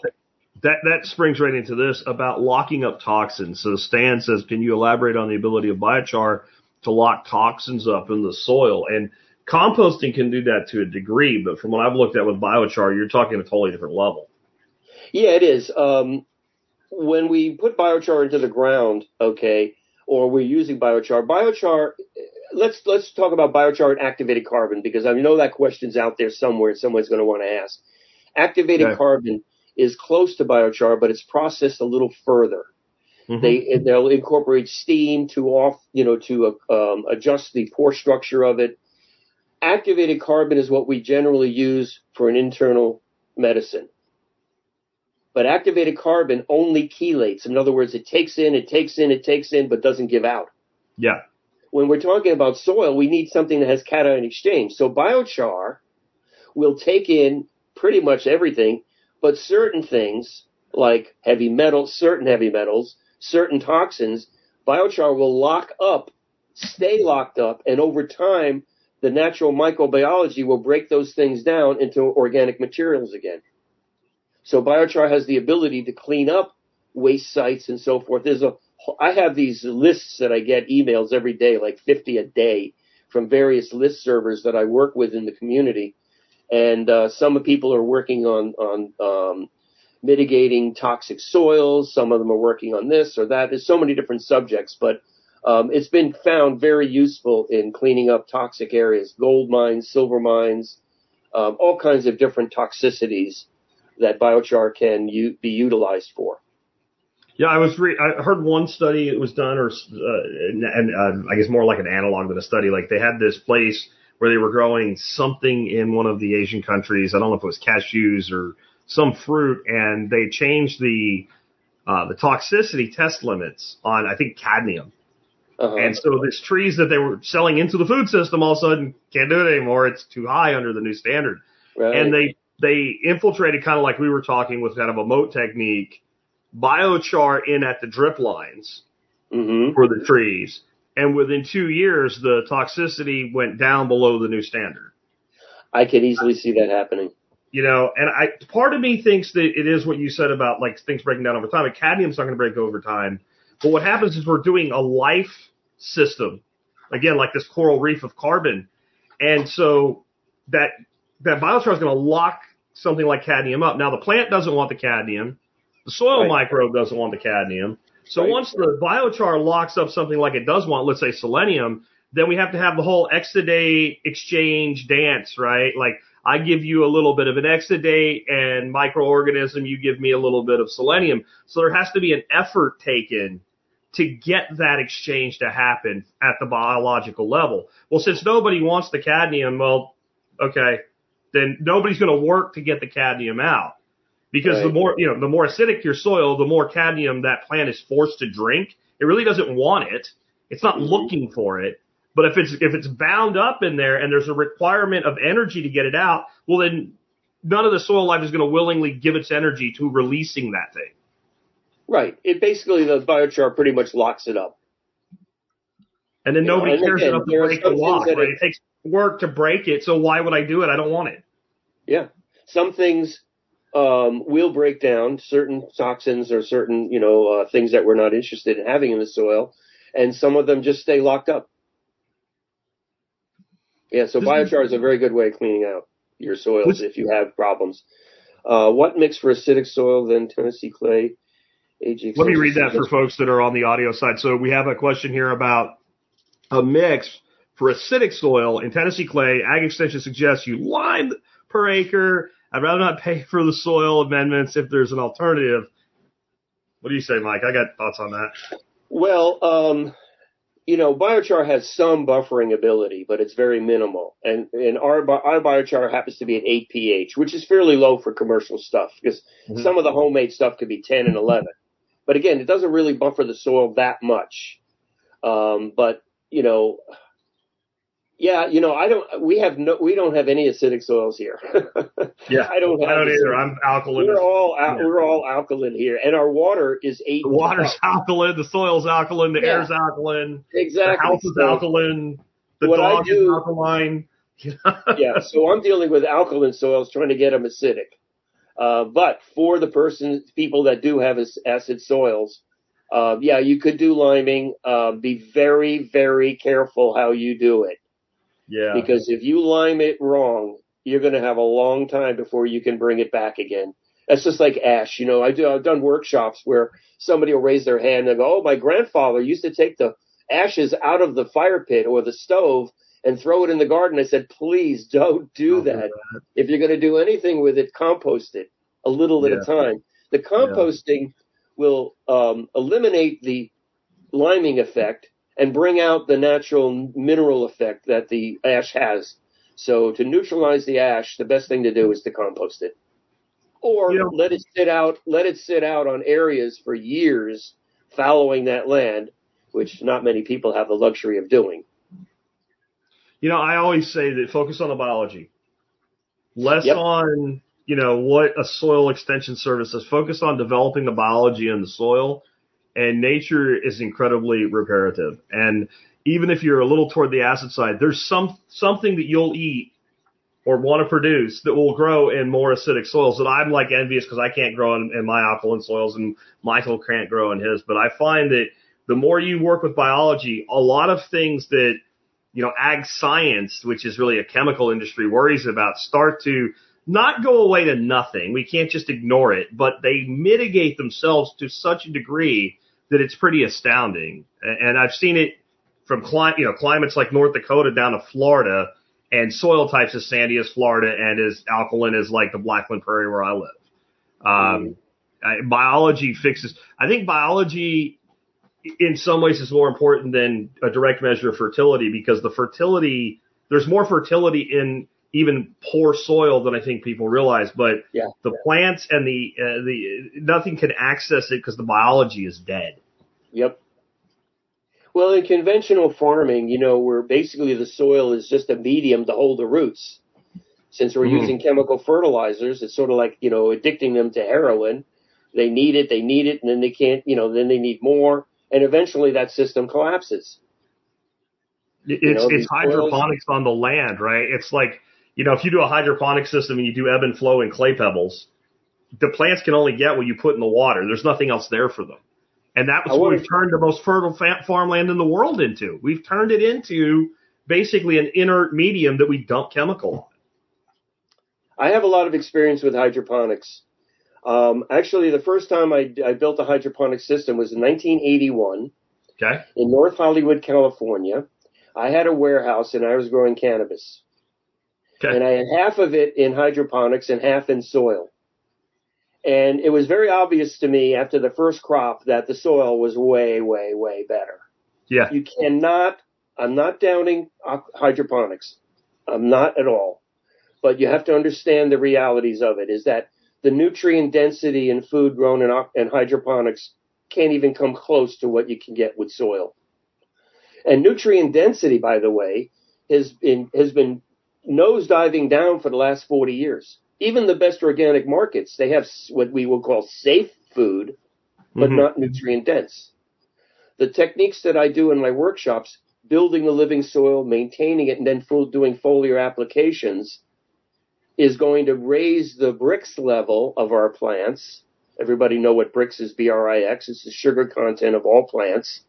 And the higher you get your Brix level, the higher nutrient value you have. And in addition to that, when plants have very high Brix levels, insects will not chew on them. It's a natural deterrent. Many plant diseases will not form, particularly the fungal ones. Phytophthora, fusarium, even powdery mildew for that.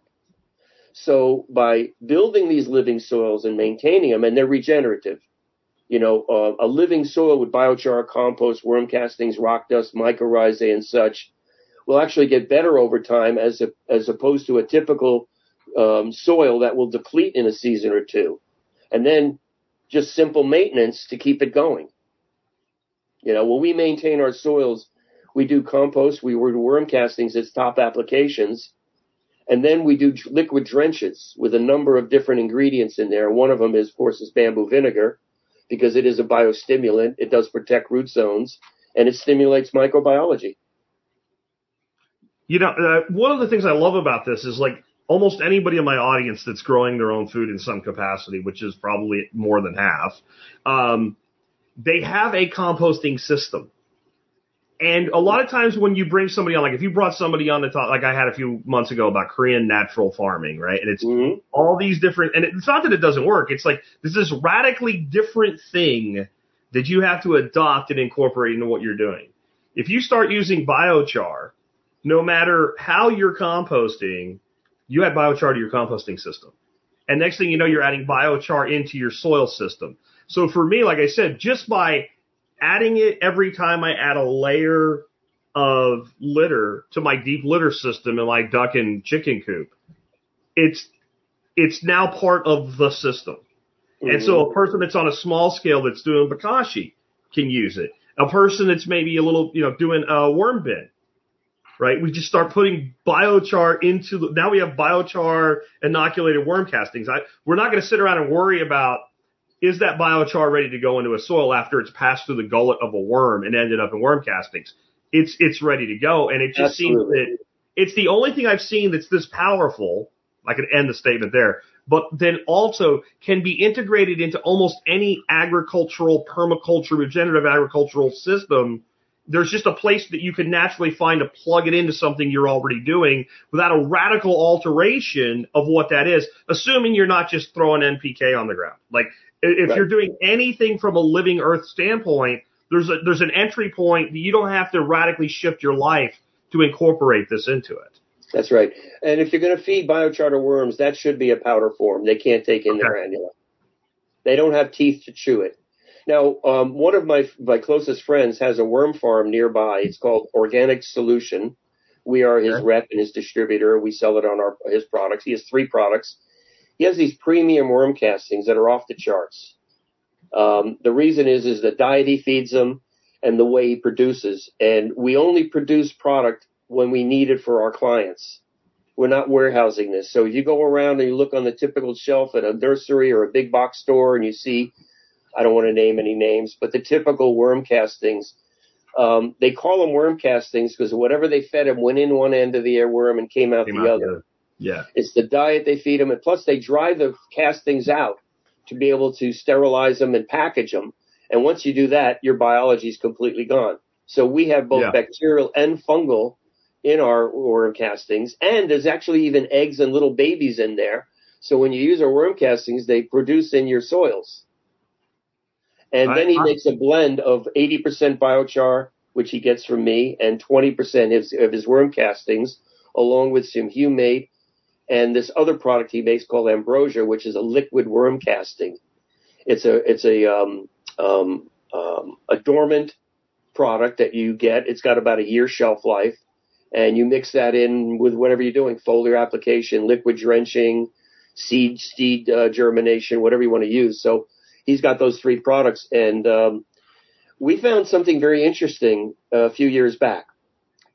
Um, somebody told me that putting wood, some some bamboo wood vinegar into the water we hydrate the worm bins with, that it's beneficial. And Brian was a little hesitant at first, so we took one. He does his uh, worm castings in bins, not windrows.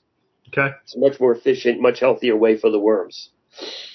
So we decided that we were going to take half the bin and water it down with plain water, and the other half with a very small amount of bamboo vinegar in that water. Within 24 hours, all the worms moved over to the one Whatever. side where the bamboo vinegar was. Now we're talking small amount, like a quarter Yeah. ounce or less per gallon. You Okay. don't need much. And Yeah. the worms loved it. It's So probably it's a biostimulant. It's probably also a stimulant for their feeding because if you think about it, if there was a fire that moved through an area, right, and it left that residue, then there's lots of worm chow for those worms once that once that fire's gone. So Yeah, it takes time for the char to get down there. Like in natural fires, Yeah. it sometimes takes a few decades before that char Yeah. that's left behind on that fire really gets down and doing its work. Um, you know, nature is very slow about doing things because it doesn't have a clock. It just does it at its own pace. And as I, I might have mentioned earlier, we as humans have a very short lifespan and we want everything immediate, you know, instant gratification. So Yeah. we as humans have made biochar in a clean way, using it in our urban areas, just like the fire would come through. Fire is essential to the ecosystem, but we don't want our homes and businesses to burn down. So by mimicking nature and making the biochar in a very clean way, utilizing it, making the wood vinegars in a very clean way and utilizing it, we're getting the positive effects of what fire ha- does without having to have the fire. Biomimicry is the coolest thing that we, we can do in, in our properties. Mimic what nature's doing and do it better. Here's another question from our folks here. Tree service drops me a thousand pounds a week, some fresh, some dry. I'm guessing he means wood chips. Is this a practical starting material? I have space and the means to build a kiln. I think it depends on what kind of kiln you build when you're dealing with wood chips. Right. It depends on the system, but the main thing is the wood chips have to be dry. Yeah. Like if you're doing a commercial system, a big commercial system, which starts off with either natural gas or propane to start off the process, and the wood chips are wet, you're going to spend so much of that energy just to dry them out. So make sure they're dried out. If you're wood, if you're using wood logs in a in in, in a method, uh, put the wood logs up a- above the ground a little bit, like you'd stack cordwood, you know, with a little airspace between them, and let it dry out.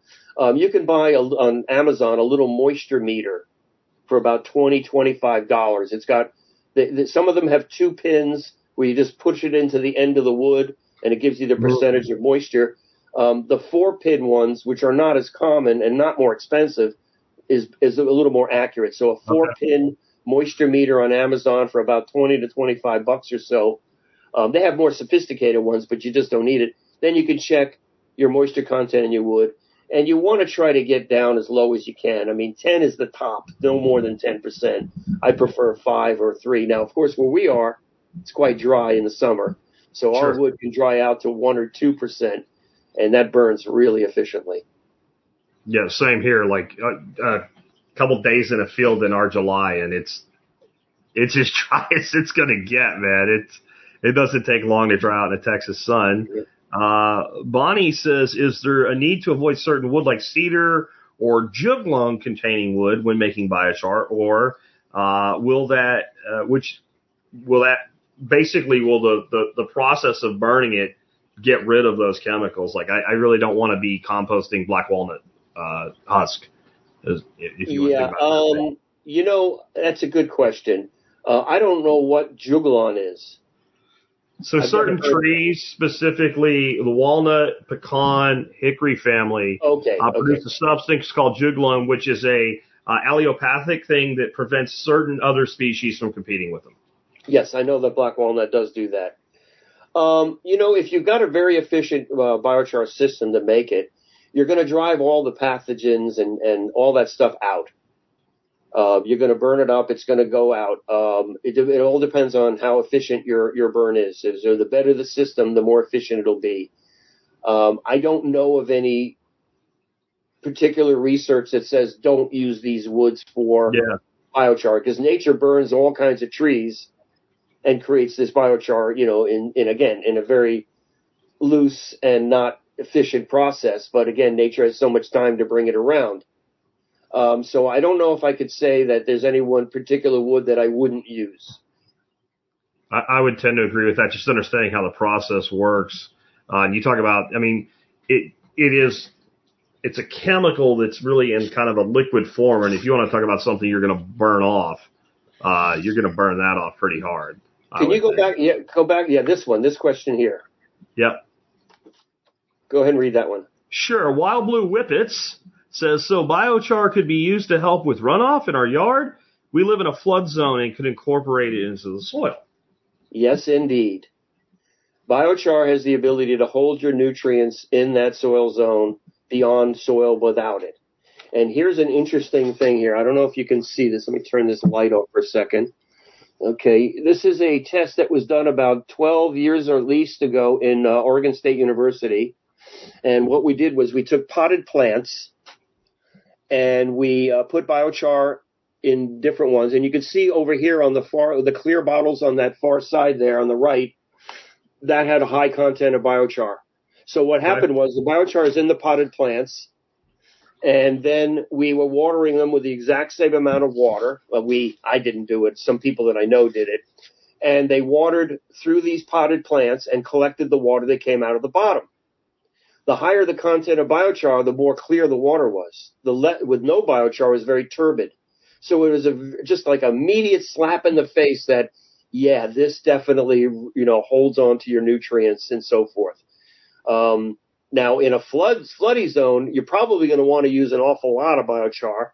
Mhm. Generally in, let's say a raised bed or a potted plant or even in the ground, uh, it would be ideal to have 20% biochar, which is one part biochar to four parts soil.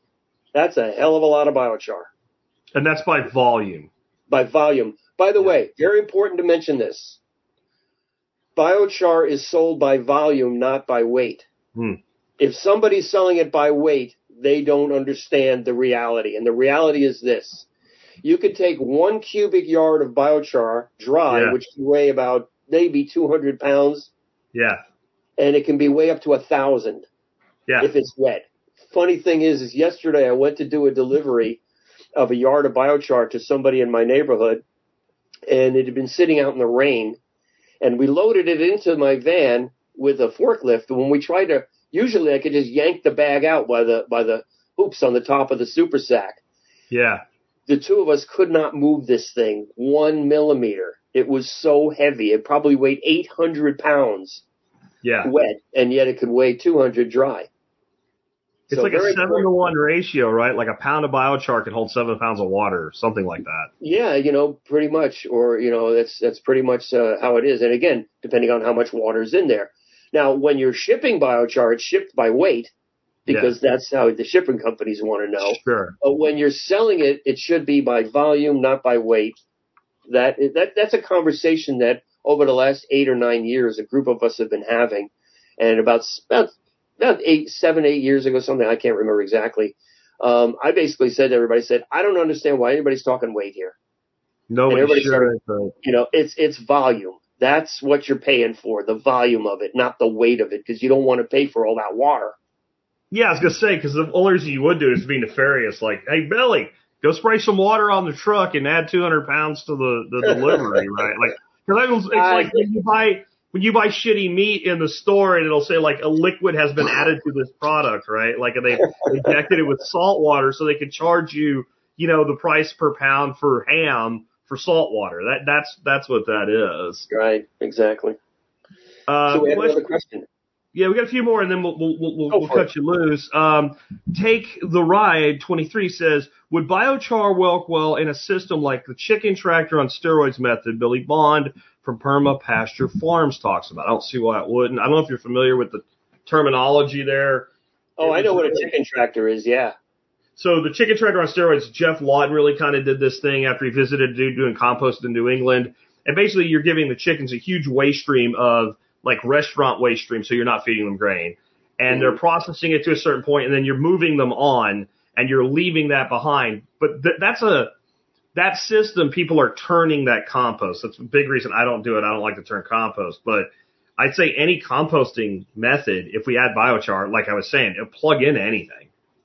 Well, what I would do with that material that's in the fo- in the in the bedding that's there is I would compost that. Yeah. I would put that into my compost. So with any chicken beds or ducks or whatever animals you have, once they've ingested the biochar and let it out and eaten the food and let it out, um, I wouldn't use that straight. I would go ahead and put that through a regular composting process. And what you would do is every time you move the tractor, you take some raw granular biochar and you just sprinkle it on the ground. And as the, and as you throw the food down and it's decomposing and they're eating it and digesting all of that and it's coming out, you know, I would take I would take that and put it in the compost. But every time I moved the tractor around, I would lay another layer of biochar on the ground because the chickens are going to go right for it. Yeah.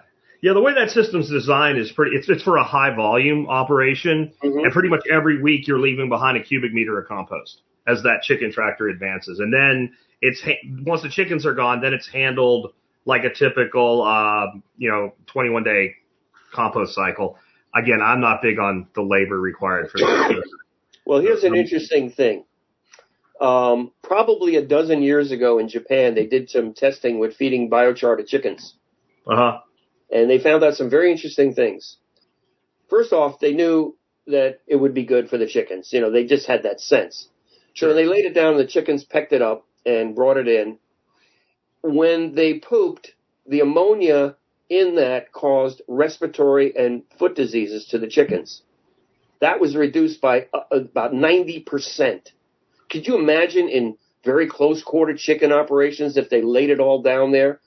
All that, all those vet bills and all those vet things. Yeah. Unbelievable. Now, here's what happened to the chickens. They got healthier.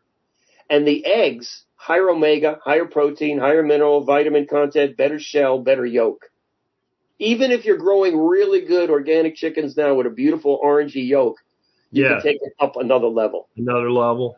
In Europe, go ahead. ninety percent of biochar. This is some some stories that or some uh, papers that were written a few years back. Ninety percent of biochar in Europe goes through a cow first. They feed two percent into the cow's food, goes through their four stomachs. Now remember, the methane they're pumping out is coming belching out, not farting out, Mm-hmm. and it's in their first two stomachs that that most of that is occurring. the methane dropped dramatically. The Sure. animals got so healthy that they gained weight naturally without steroids, hormones, drugs, antibiotics. The vet bills went down, the drug bills went down. Of course, I'm sure that some industry doesn't like this, but it really worked really, really well. And the dairy cows produce more and better milk, and the meat cows produce more and better meat. And they still do that to this day. Most of biochar used commercially in Europe, it goes through a cow first. So it has a lot of benefits for pretty much any animal. Yeah, and if you're doing something like a lot of us are, where we're use our animals come home every night and then they go out and they maybe paddock shift or whatever. If you're mm-hmm. feeding them that, they're also depositing it all over, perfectly inoculated for you, right? They're like I remember Sepp Holzer one time. He was talking about one of his systems and he used pigs in it. And, and there was a young girl in the, the, the class that I was at in Montana, and she, you know, raised her hand and went through a translator and said, "But what if I don't want pigs?" And it took a little bit for him to understand what she was saying. He, he basically said, "If you do not want the pig, you have to do the pig's job." Yep. See, and I like to reverse engineer and go, well, how many things can I make my animals do for me that they want Yeah. to do anyway? Because you're talking about feeding them, and I started putting it in their feed, and I, the ducks will eat it, but the chickens literally pick it out. Like Yeah. they want it. They'll eat it first, Yep. like an appetizer or something. There is a guy in Australia named Dolph the Charmaster. Okay. And Dolph is an incredible guy. I, I only know him through, you know, we've never met because I've never been to Australia, but we know each other. We've talked to each other through, you know, communications online. And he has a movie called Avatar. Have a ch- And if you look out there, you probably find it somewhere. I don't know where it is. I don't have a link to it on offhand. Um, but on it, he shows what he does with his cattle. He feeds them what he calls a moo shake, and it's got biochar, it's got minerals, it's got molasses to make them enjoy it, and he also puts in lots of seeds. And he feeds this to them about once a week. And as the he moves their paddocks around, they're not only fertilizing, they're spreading his seeds. Him. So you talk about animals being your doing your job for you. And he has this on his video. If you look him up, I think he's still on Facebook. I haven't spoken to him or communicated with him in a while, but I never forgot that how he did that and what he was doing with it. Now, uh, I was at a conference um, uh, six years ago, a biochar conference, and I was in one of the rooms, and somebody was presenting, you know, uh, a story about him and his cattle, and he made a bunch of biochar, not for the cattle, for other Yeah. use, and he laid it out on the ground in a big pile to dry out. And about four or five days later, if I remember correctly, he came back and most of it was gone. And he looked over at the cows and you could see it all over their face and their hoofs. oh yeah, yeah. They went right for it. So Yeah. every time he came out with that, well, the first couple of times he had to condition reflex them. But once they knew when he was walking out with that big, big, uh, tub and laying it down, the cattle came running over to get it. It's interesting. Yeah, it was really funny. His, So his, uh, the his cow's video, yeah. The fertilizing is better. You can you can seed with it, and I I love getting animals to do work where you don't feel like you're like forcing it on them. Like you just take their natural innate behaviors and let them go do things for you. Like the way I move my ducks around, I used to do fencing and all, and my soil here is in most places about four inches deep, and then it's sol- I mean solid limestone rock. I'm on an old uh, ocean reef from when the Great Inland Sea went through here like 50 million years ago. So Yeah. stakes in the ground ain't happening. And so all I do to move them around, I move like I have these water tubs because I don't have big ponds for them. So I move those around and I put their food there, and then that's their area for the day. They're lazy. They go there and they hang out, and then they go to bed at night. So you can actually just use them to do this work on a broader acreage scale Uh-huh. instead of doing it yourself, which is again, if it goes through a duck, if it goes through a cow, if it goes through a goat, kind of that inoculation thing is just fairly well done Oh, it's basically fully inoculated at that Yeah. point. But I still would take that material that they're pooping on and and recompost that again. Oh, when they're in the when they're in bed, let's say, yeah, but I'm talking about when they're free ranging. Like I'm not going Oh to run yeah, around no, then just let it go. Yeah, leave it out. yeah, they're right? doing all that work. It's pretty amazing. Yeah. yeah. So let's do a couple more and we'll let you go. Michael, other Michael says greenhouse gases from compost. I've never heard of that. And I think that's something that people don't understand. People are like, it's a good thing to make compost. We're not saying it isn't, but it, it when you have all that heat, you're basically cooking, you're burning as you're binding nitrogen and carbon in a cycle, and there's a significant amount of that that off gases, and and Yep. that's it's pretty evident when you hold your hand over it and you feel that heat that other things are going with it. Yep. And yeah, mixing that compost in, but you also mentioned capping it. We can actually, and then that stuff that's going up into the atmosphere. It's not just bad for the atmosphere; it's good for the plants. It's good for the ground, right? So we can capture Yeah. it so that it can be used. We're sequestering all that. Yeah. Interestingly enough, um, as I compost, I have uh, I, I keep my compost pile flat.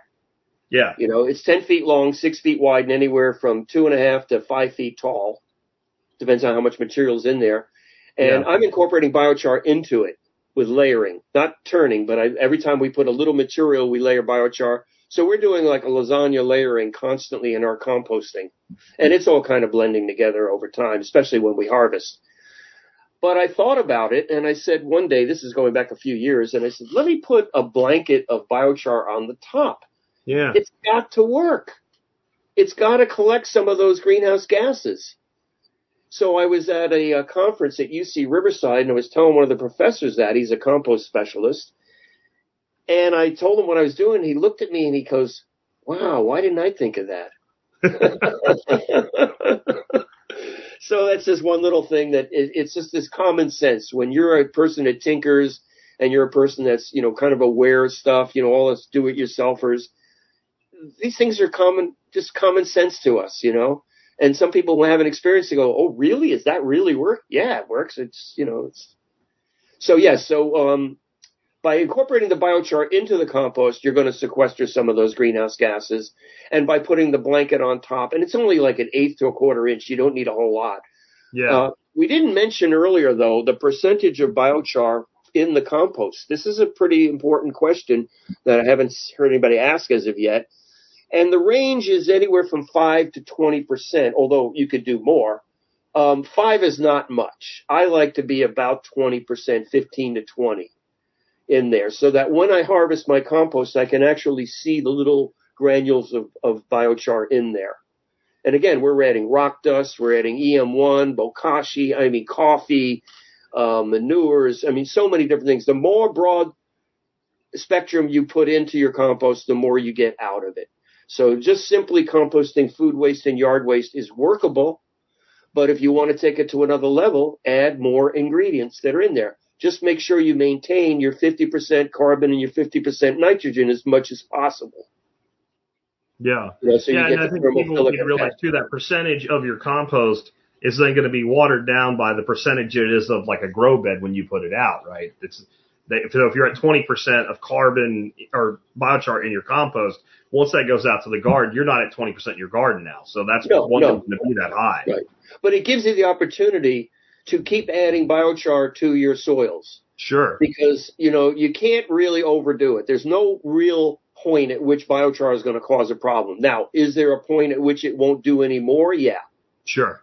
Um, what, that, what that is is not, and there's no one answer to it because it depends on the biochar, the feedstock, the soil. There's so many variables that will change that around that we can't just say, oh yeah, it's this or that. Sure. Um, and K-Bonk's asking about rock dust or stone dust. Like, I, I've heard you mention that several times today. Like, all of those things are good to include in this inoculation. Uh, I've used kelp meal. I've used uh, liquid seaweed uh, as part of my inoculation because there's a ton of Great minerals stuff. there. Yeah. So what happens is a friend of mine, um, several years back, probably eight years ago, came to me and he said, yeah, we're, you know, mineralizing soil. And we started to blend a few different ones together, azomite, granite, basalt, uh, leonardite, a few different things. And he said it works much better. It gives a broader spectrum. So I started playing with it and we put out a product called, uh, Blue Sky, uh, Complex Rock Dust Blend and we started out with seven, then we went to nine, then we went to 11. We went to 13, now we're only at 12 because one of the ingredients just became very difficult to find. So we blend all these things together and we pack it up in five pound bags that does 250 square feet. And, uh, there's quite a few different ingredients in there. I think it's, yeah, there we go. The label is much nicer. We have a new label for it. um, also, it says on this package it can be good for three to five years. It's really only one to three years. We we we've redetermined that. Um, and you use about a pound for every 50 square feet at a, at a minimum application rate. And this stuff is off the charts amazing. Now, when we do growing beds for food, we use this. But when I work on landscape jobs, this is too expensive for that. So we Sure. just use azomite by itself. But azomite, granite, uh, I mean, there's just so many different things in here. And it just creates a much broader spectrum. Minerals are so important for root zones, microbiology, and creating cell structure. All life on Earth requires minerals to build cell structure. So minerals are very important. Most people are really not mineralizing their soils or analyzing them. I don't do that much analyzation of soils anymore, except on certain projects where the, the, the client will come to me with their anal, analyz, anal, analyzation of their, and the report, the soil report, and I will read that and then provide them with the proper materials to go into that particular location. Okay. But yeah, let's- you, you know, very important with the minerals. Let's hit two more quick ones and we'll cut you loose here. Um, uh, Green Country says, I want to blend it with cedar oil and brush it on the squash vine. He's talking about wood vinegar. I remember when he asked that. Uh, squash vine borers are the devil. They're Satan incarnate if, if they live where you are.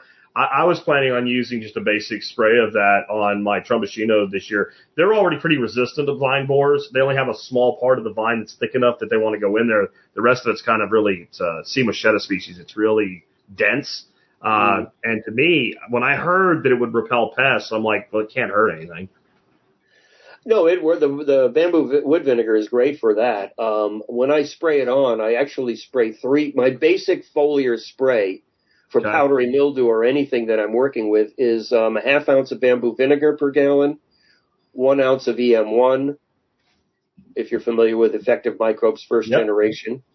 Um, by the way, some people make EM, and every time you make it from using a little bit from the previous batch, it becomes EM one, two, three, four, and so forth. Okay. Um, and then I put in a product that we're the only ones that have it. It's a proprietary product called Hyperdrive. And we add an ounce of that. Now, Hyperdrive is amazing stuff. The scientist who created it came to me several years back and said, I don't want to go to big corporations. I don't, I hate them. I'm an anti-corporate guy. They always try to screw me. I want you because I've, you've been come to us through recommendation that we want you to distribute this stuff for us. So it, co- it also turns out that this scientist was one of the scientists on the team of Dr. Higa who created EM1 25 years ago. So he came to me with this stuff and he told me it, it will act as both a surfactant and as an adjutant to take whatever nutrient or biology you have in your spray and bring it into the cell structure. And I said to him, I said, listen, I'm not a scientist, but that doesn't exist. He goes, well, it does now. So he sent me Hmm. some and I started playing with it. This was the first generation of it four years ago. We're on our fourth generation of hyperdrive now. And it is amazing. It takes stuff into the cell structure, whether you're doing compost teas. It doesn't matter what foliar you're using. It takes it in. It also has micro and micronutrients and a little bit of neem oil for some protection.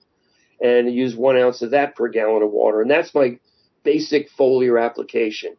Sometimes I'll add a little fish seaweed to it or some other liquid nutrient or biology. If you're making compost tea, you take a gallon of the tea and mix the ingredients, the bamboo vinegar, the hyperdrive, and the EM1 in that after it's brewed, not while okay. it's brewing After it's brewed. All right. after it's brewed, and then use it very quickly. Um, I don't do compost tea, although I am totally for it. I just don't have the Yeah. time because of all my responsibilities and such. Same. But um, you know, the, the the issues with composting or the three things that you need to conquer that you're never really told, is first when you're brewing it.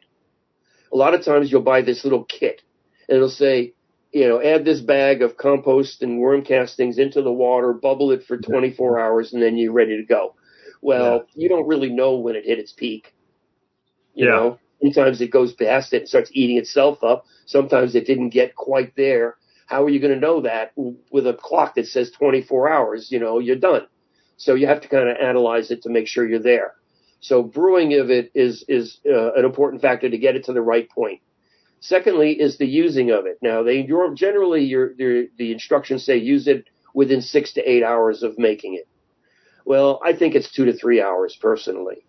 I think you need to use it much faster than letting it wait around because depending upon the temperature and the humidity and whatever, you know, it could start dying off much quicker than that. So using it very quickly is another important point. And then the third one is the type of sprayer you're going to use.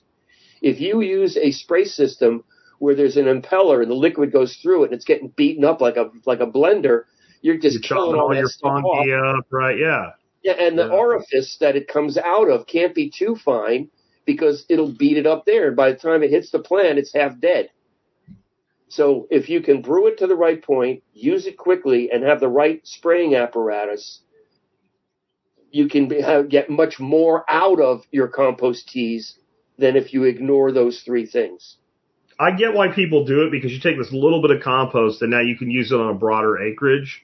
But if you're making lots of compost and you're a backyard producer, to me, just you use the compost. And Yeah, yeah. you, you now, also in- another thing about foliar sprays.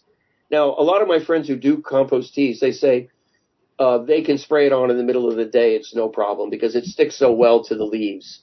Um, I'm of the mind that you need to do your foliar applications at the end of the day because the stomata, which is the pores of the leaf, this is a stomata from a leaf. Those pores are closed up during photosynthesis. And when the sun goes down, they dilate open. And that's the time you Mhm. want to do it. Now, some people say, oh, I'll do it before the sun comes up. Yeah, but you only have a couple hours before they close up again. I always Right. found the best time to do your foliar application as soon as the sun goes off those leaves. In about a half hour or less, the, the stomata is going to dilate open and you do it. So I prefer doing them at that time as opposed to during the day. Another problem could be is if the water beads up on a leaf, it can be a magnifier to burn a little hole through it. That's not that common, but it is possible. It happens. It definitely does. happens. Yeah. Well, uh, Michael's website again, folks, Blue Sky Biochar. I'll have links to all of the fascinating stuff, including the books he mentioned, everything like that. So if you're listening to this in your car on the way home from work, you don't have to worry about pulling over, writing it down. I'll take care of uh, making sure that all that information is available. There's a link if you're watching the video. It's one of the first links below in the video notes. Uh, it leads over to where the audio notes will be about an hour from right now because I haven't put it up yet. If you're listening to the live, and then all of that data will be there for you. Michael, this has been a fantastically uh, interesting discussion. I definitely want to have you on again. You, you everything that I thought you'd be and more for the audience. Uh, I really appreciate it, and I think that this is a subject I'm going to be digging deep into over time for the audience because it really is kind of a miraculous product, and it, it it's also you mentioned Yeah. somebody saying why didn't I think of that? It's like there's so much of this like why haven't we been using this uh, in in recent times because it was like you said used in man's history for millennia, but at this point we have so many problems that this doesn't necessarily fix them all, but it addresses them all to some degree if we would just implement. It's a it's a major movement forward. Um, I would encourage everyone listening or who will listen in the future, excuse me, to go to my website blueskybiochar.com, go to the video and podcast page, and at a minimum, watch the first three videos. Now, of course, I encourage you to watch more of them, but those first three are pretty good videos. We do our own uh, in-house production of them. And uh, I think you'll get a lot out. You're going to learn so much. It took me years to learn what's in that information in those three videos. well, again, Michael, I appreciate you And being with us. also. I'm sorry to Oh. No, go ahead. Um, I don't mind talking on the phone with people. So you can email me, you can text me, you can contact Be me careful with that. through the website. But if you do need to call now, if for some reason I don't answer, leave a message because my phone rings a lot or I'm in the field and I'm not answering. But I will pretty much get back to everybody within a, a couple of days, if not sooner. awesome. Well, I appreciate Jack, you thank you so much for this opportunity. I can't tell you how excited I am. My heart soars like a hawk. you know where that's from? Uh, I, I do not. Is that Last Mohicans? Uh, No, from Little Big Man. Oh, okay, okay. That that movie about the uh, with Dustin Hoffman, where the uh, the uh, chief Yeah, said, yeah. "You make my heart soar like a hawk." Well, cool, man. Again, thanks for being with us today. You're welcome, Jack. You take care, man. Bye now. So, guys, I told you that was going to be fantastic. I built that up over a week. I hope it led up to your expectations. If it didn't, go listen again because you missed it. Anyway, I will definitely have Michael on again sometime in the future. I want to remind you guys real quick here as I wrap up today. If you want to help support this show and the work that I do, one of the ways you can do that, I have a, a page on my site uh, that you can look up anytime called TSPAZ, T-S-P-A-Z, tspaz.com. You see all the products I recommend. Same one I recommended yesterday because we went long. I don't want to belabor this, but I just wanted to add something to it. These little uh, rope adjusters is what they are. They're little lightweight rope hangers that allow you to adjust the grow lights in your seed starting system up and down very, very easily. Uh, the vendor I had up yesterday sold out after we ran their product. Uh, but like I said, a million people make them all the same way. I found another one, brought that around for you again today. But some people have popped up with some multi uses on them. I'm looking to hear what you use them for. One person said they're great inside like their chicken brooders and stuff to change the height of their waterers. So there's a lot of stuff you can do with them. But remember, you can help support us and the work that we do. Anytime you shop online, just start your shopping at tspaz.com first. Begin, beginning, we went so long today. I'll leave it at that. Again, I hope you enjoyed today's show. I've got a great show for you tomorrow. Nicole, awesome sauce, Nicole Sauce herself from the expert panel will be with us all day tomorrow in another live stream. Because we didn't do a Bitcoin episode today, even though I'm rocking the bring back seventh generational Bitcoin t-shirt out of the TSP, uh, TSP swag shop, um, I will be doing a Bitcoin episode on Thursday. It'll be a solo show, just me. We'll be talking about some of the FUD that's in Bitcoin, some of the future looking things, building for the future. And I bet you I'll even figure out a way to talk a little bit about biochar in that episode. Plus, I have an interesting lesson about the student being ready or the student maybe not being ready when they seek the teacher on that episode as well. Friday expert council Q&A and then we'll do it all again the following week starting all over again. Thank you for being with us today. I appreciate you. Sorry we didn't get to everybody's questions. This one opened up tons of cans of worms, pun intended. I will catch you guys tomorrow with another episode.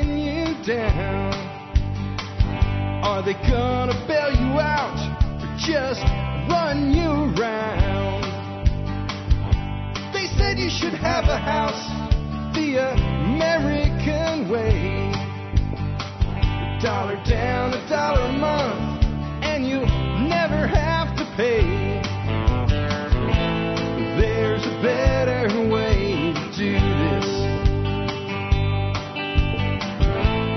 Let me show you a better way.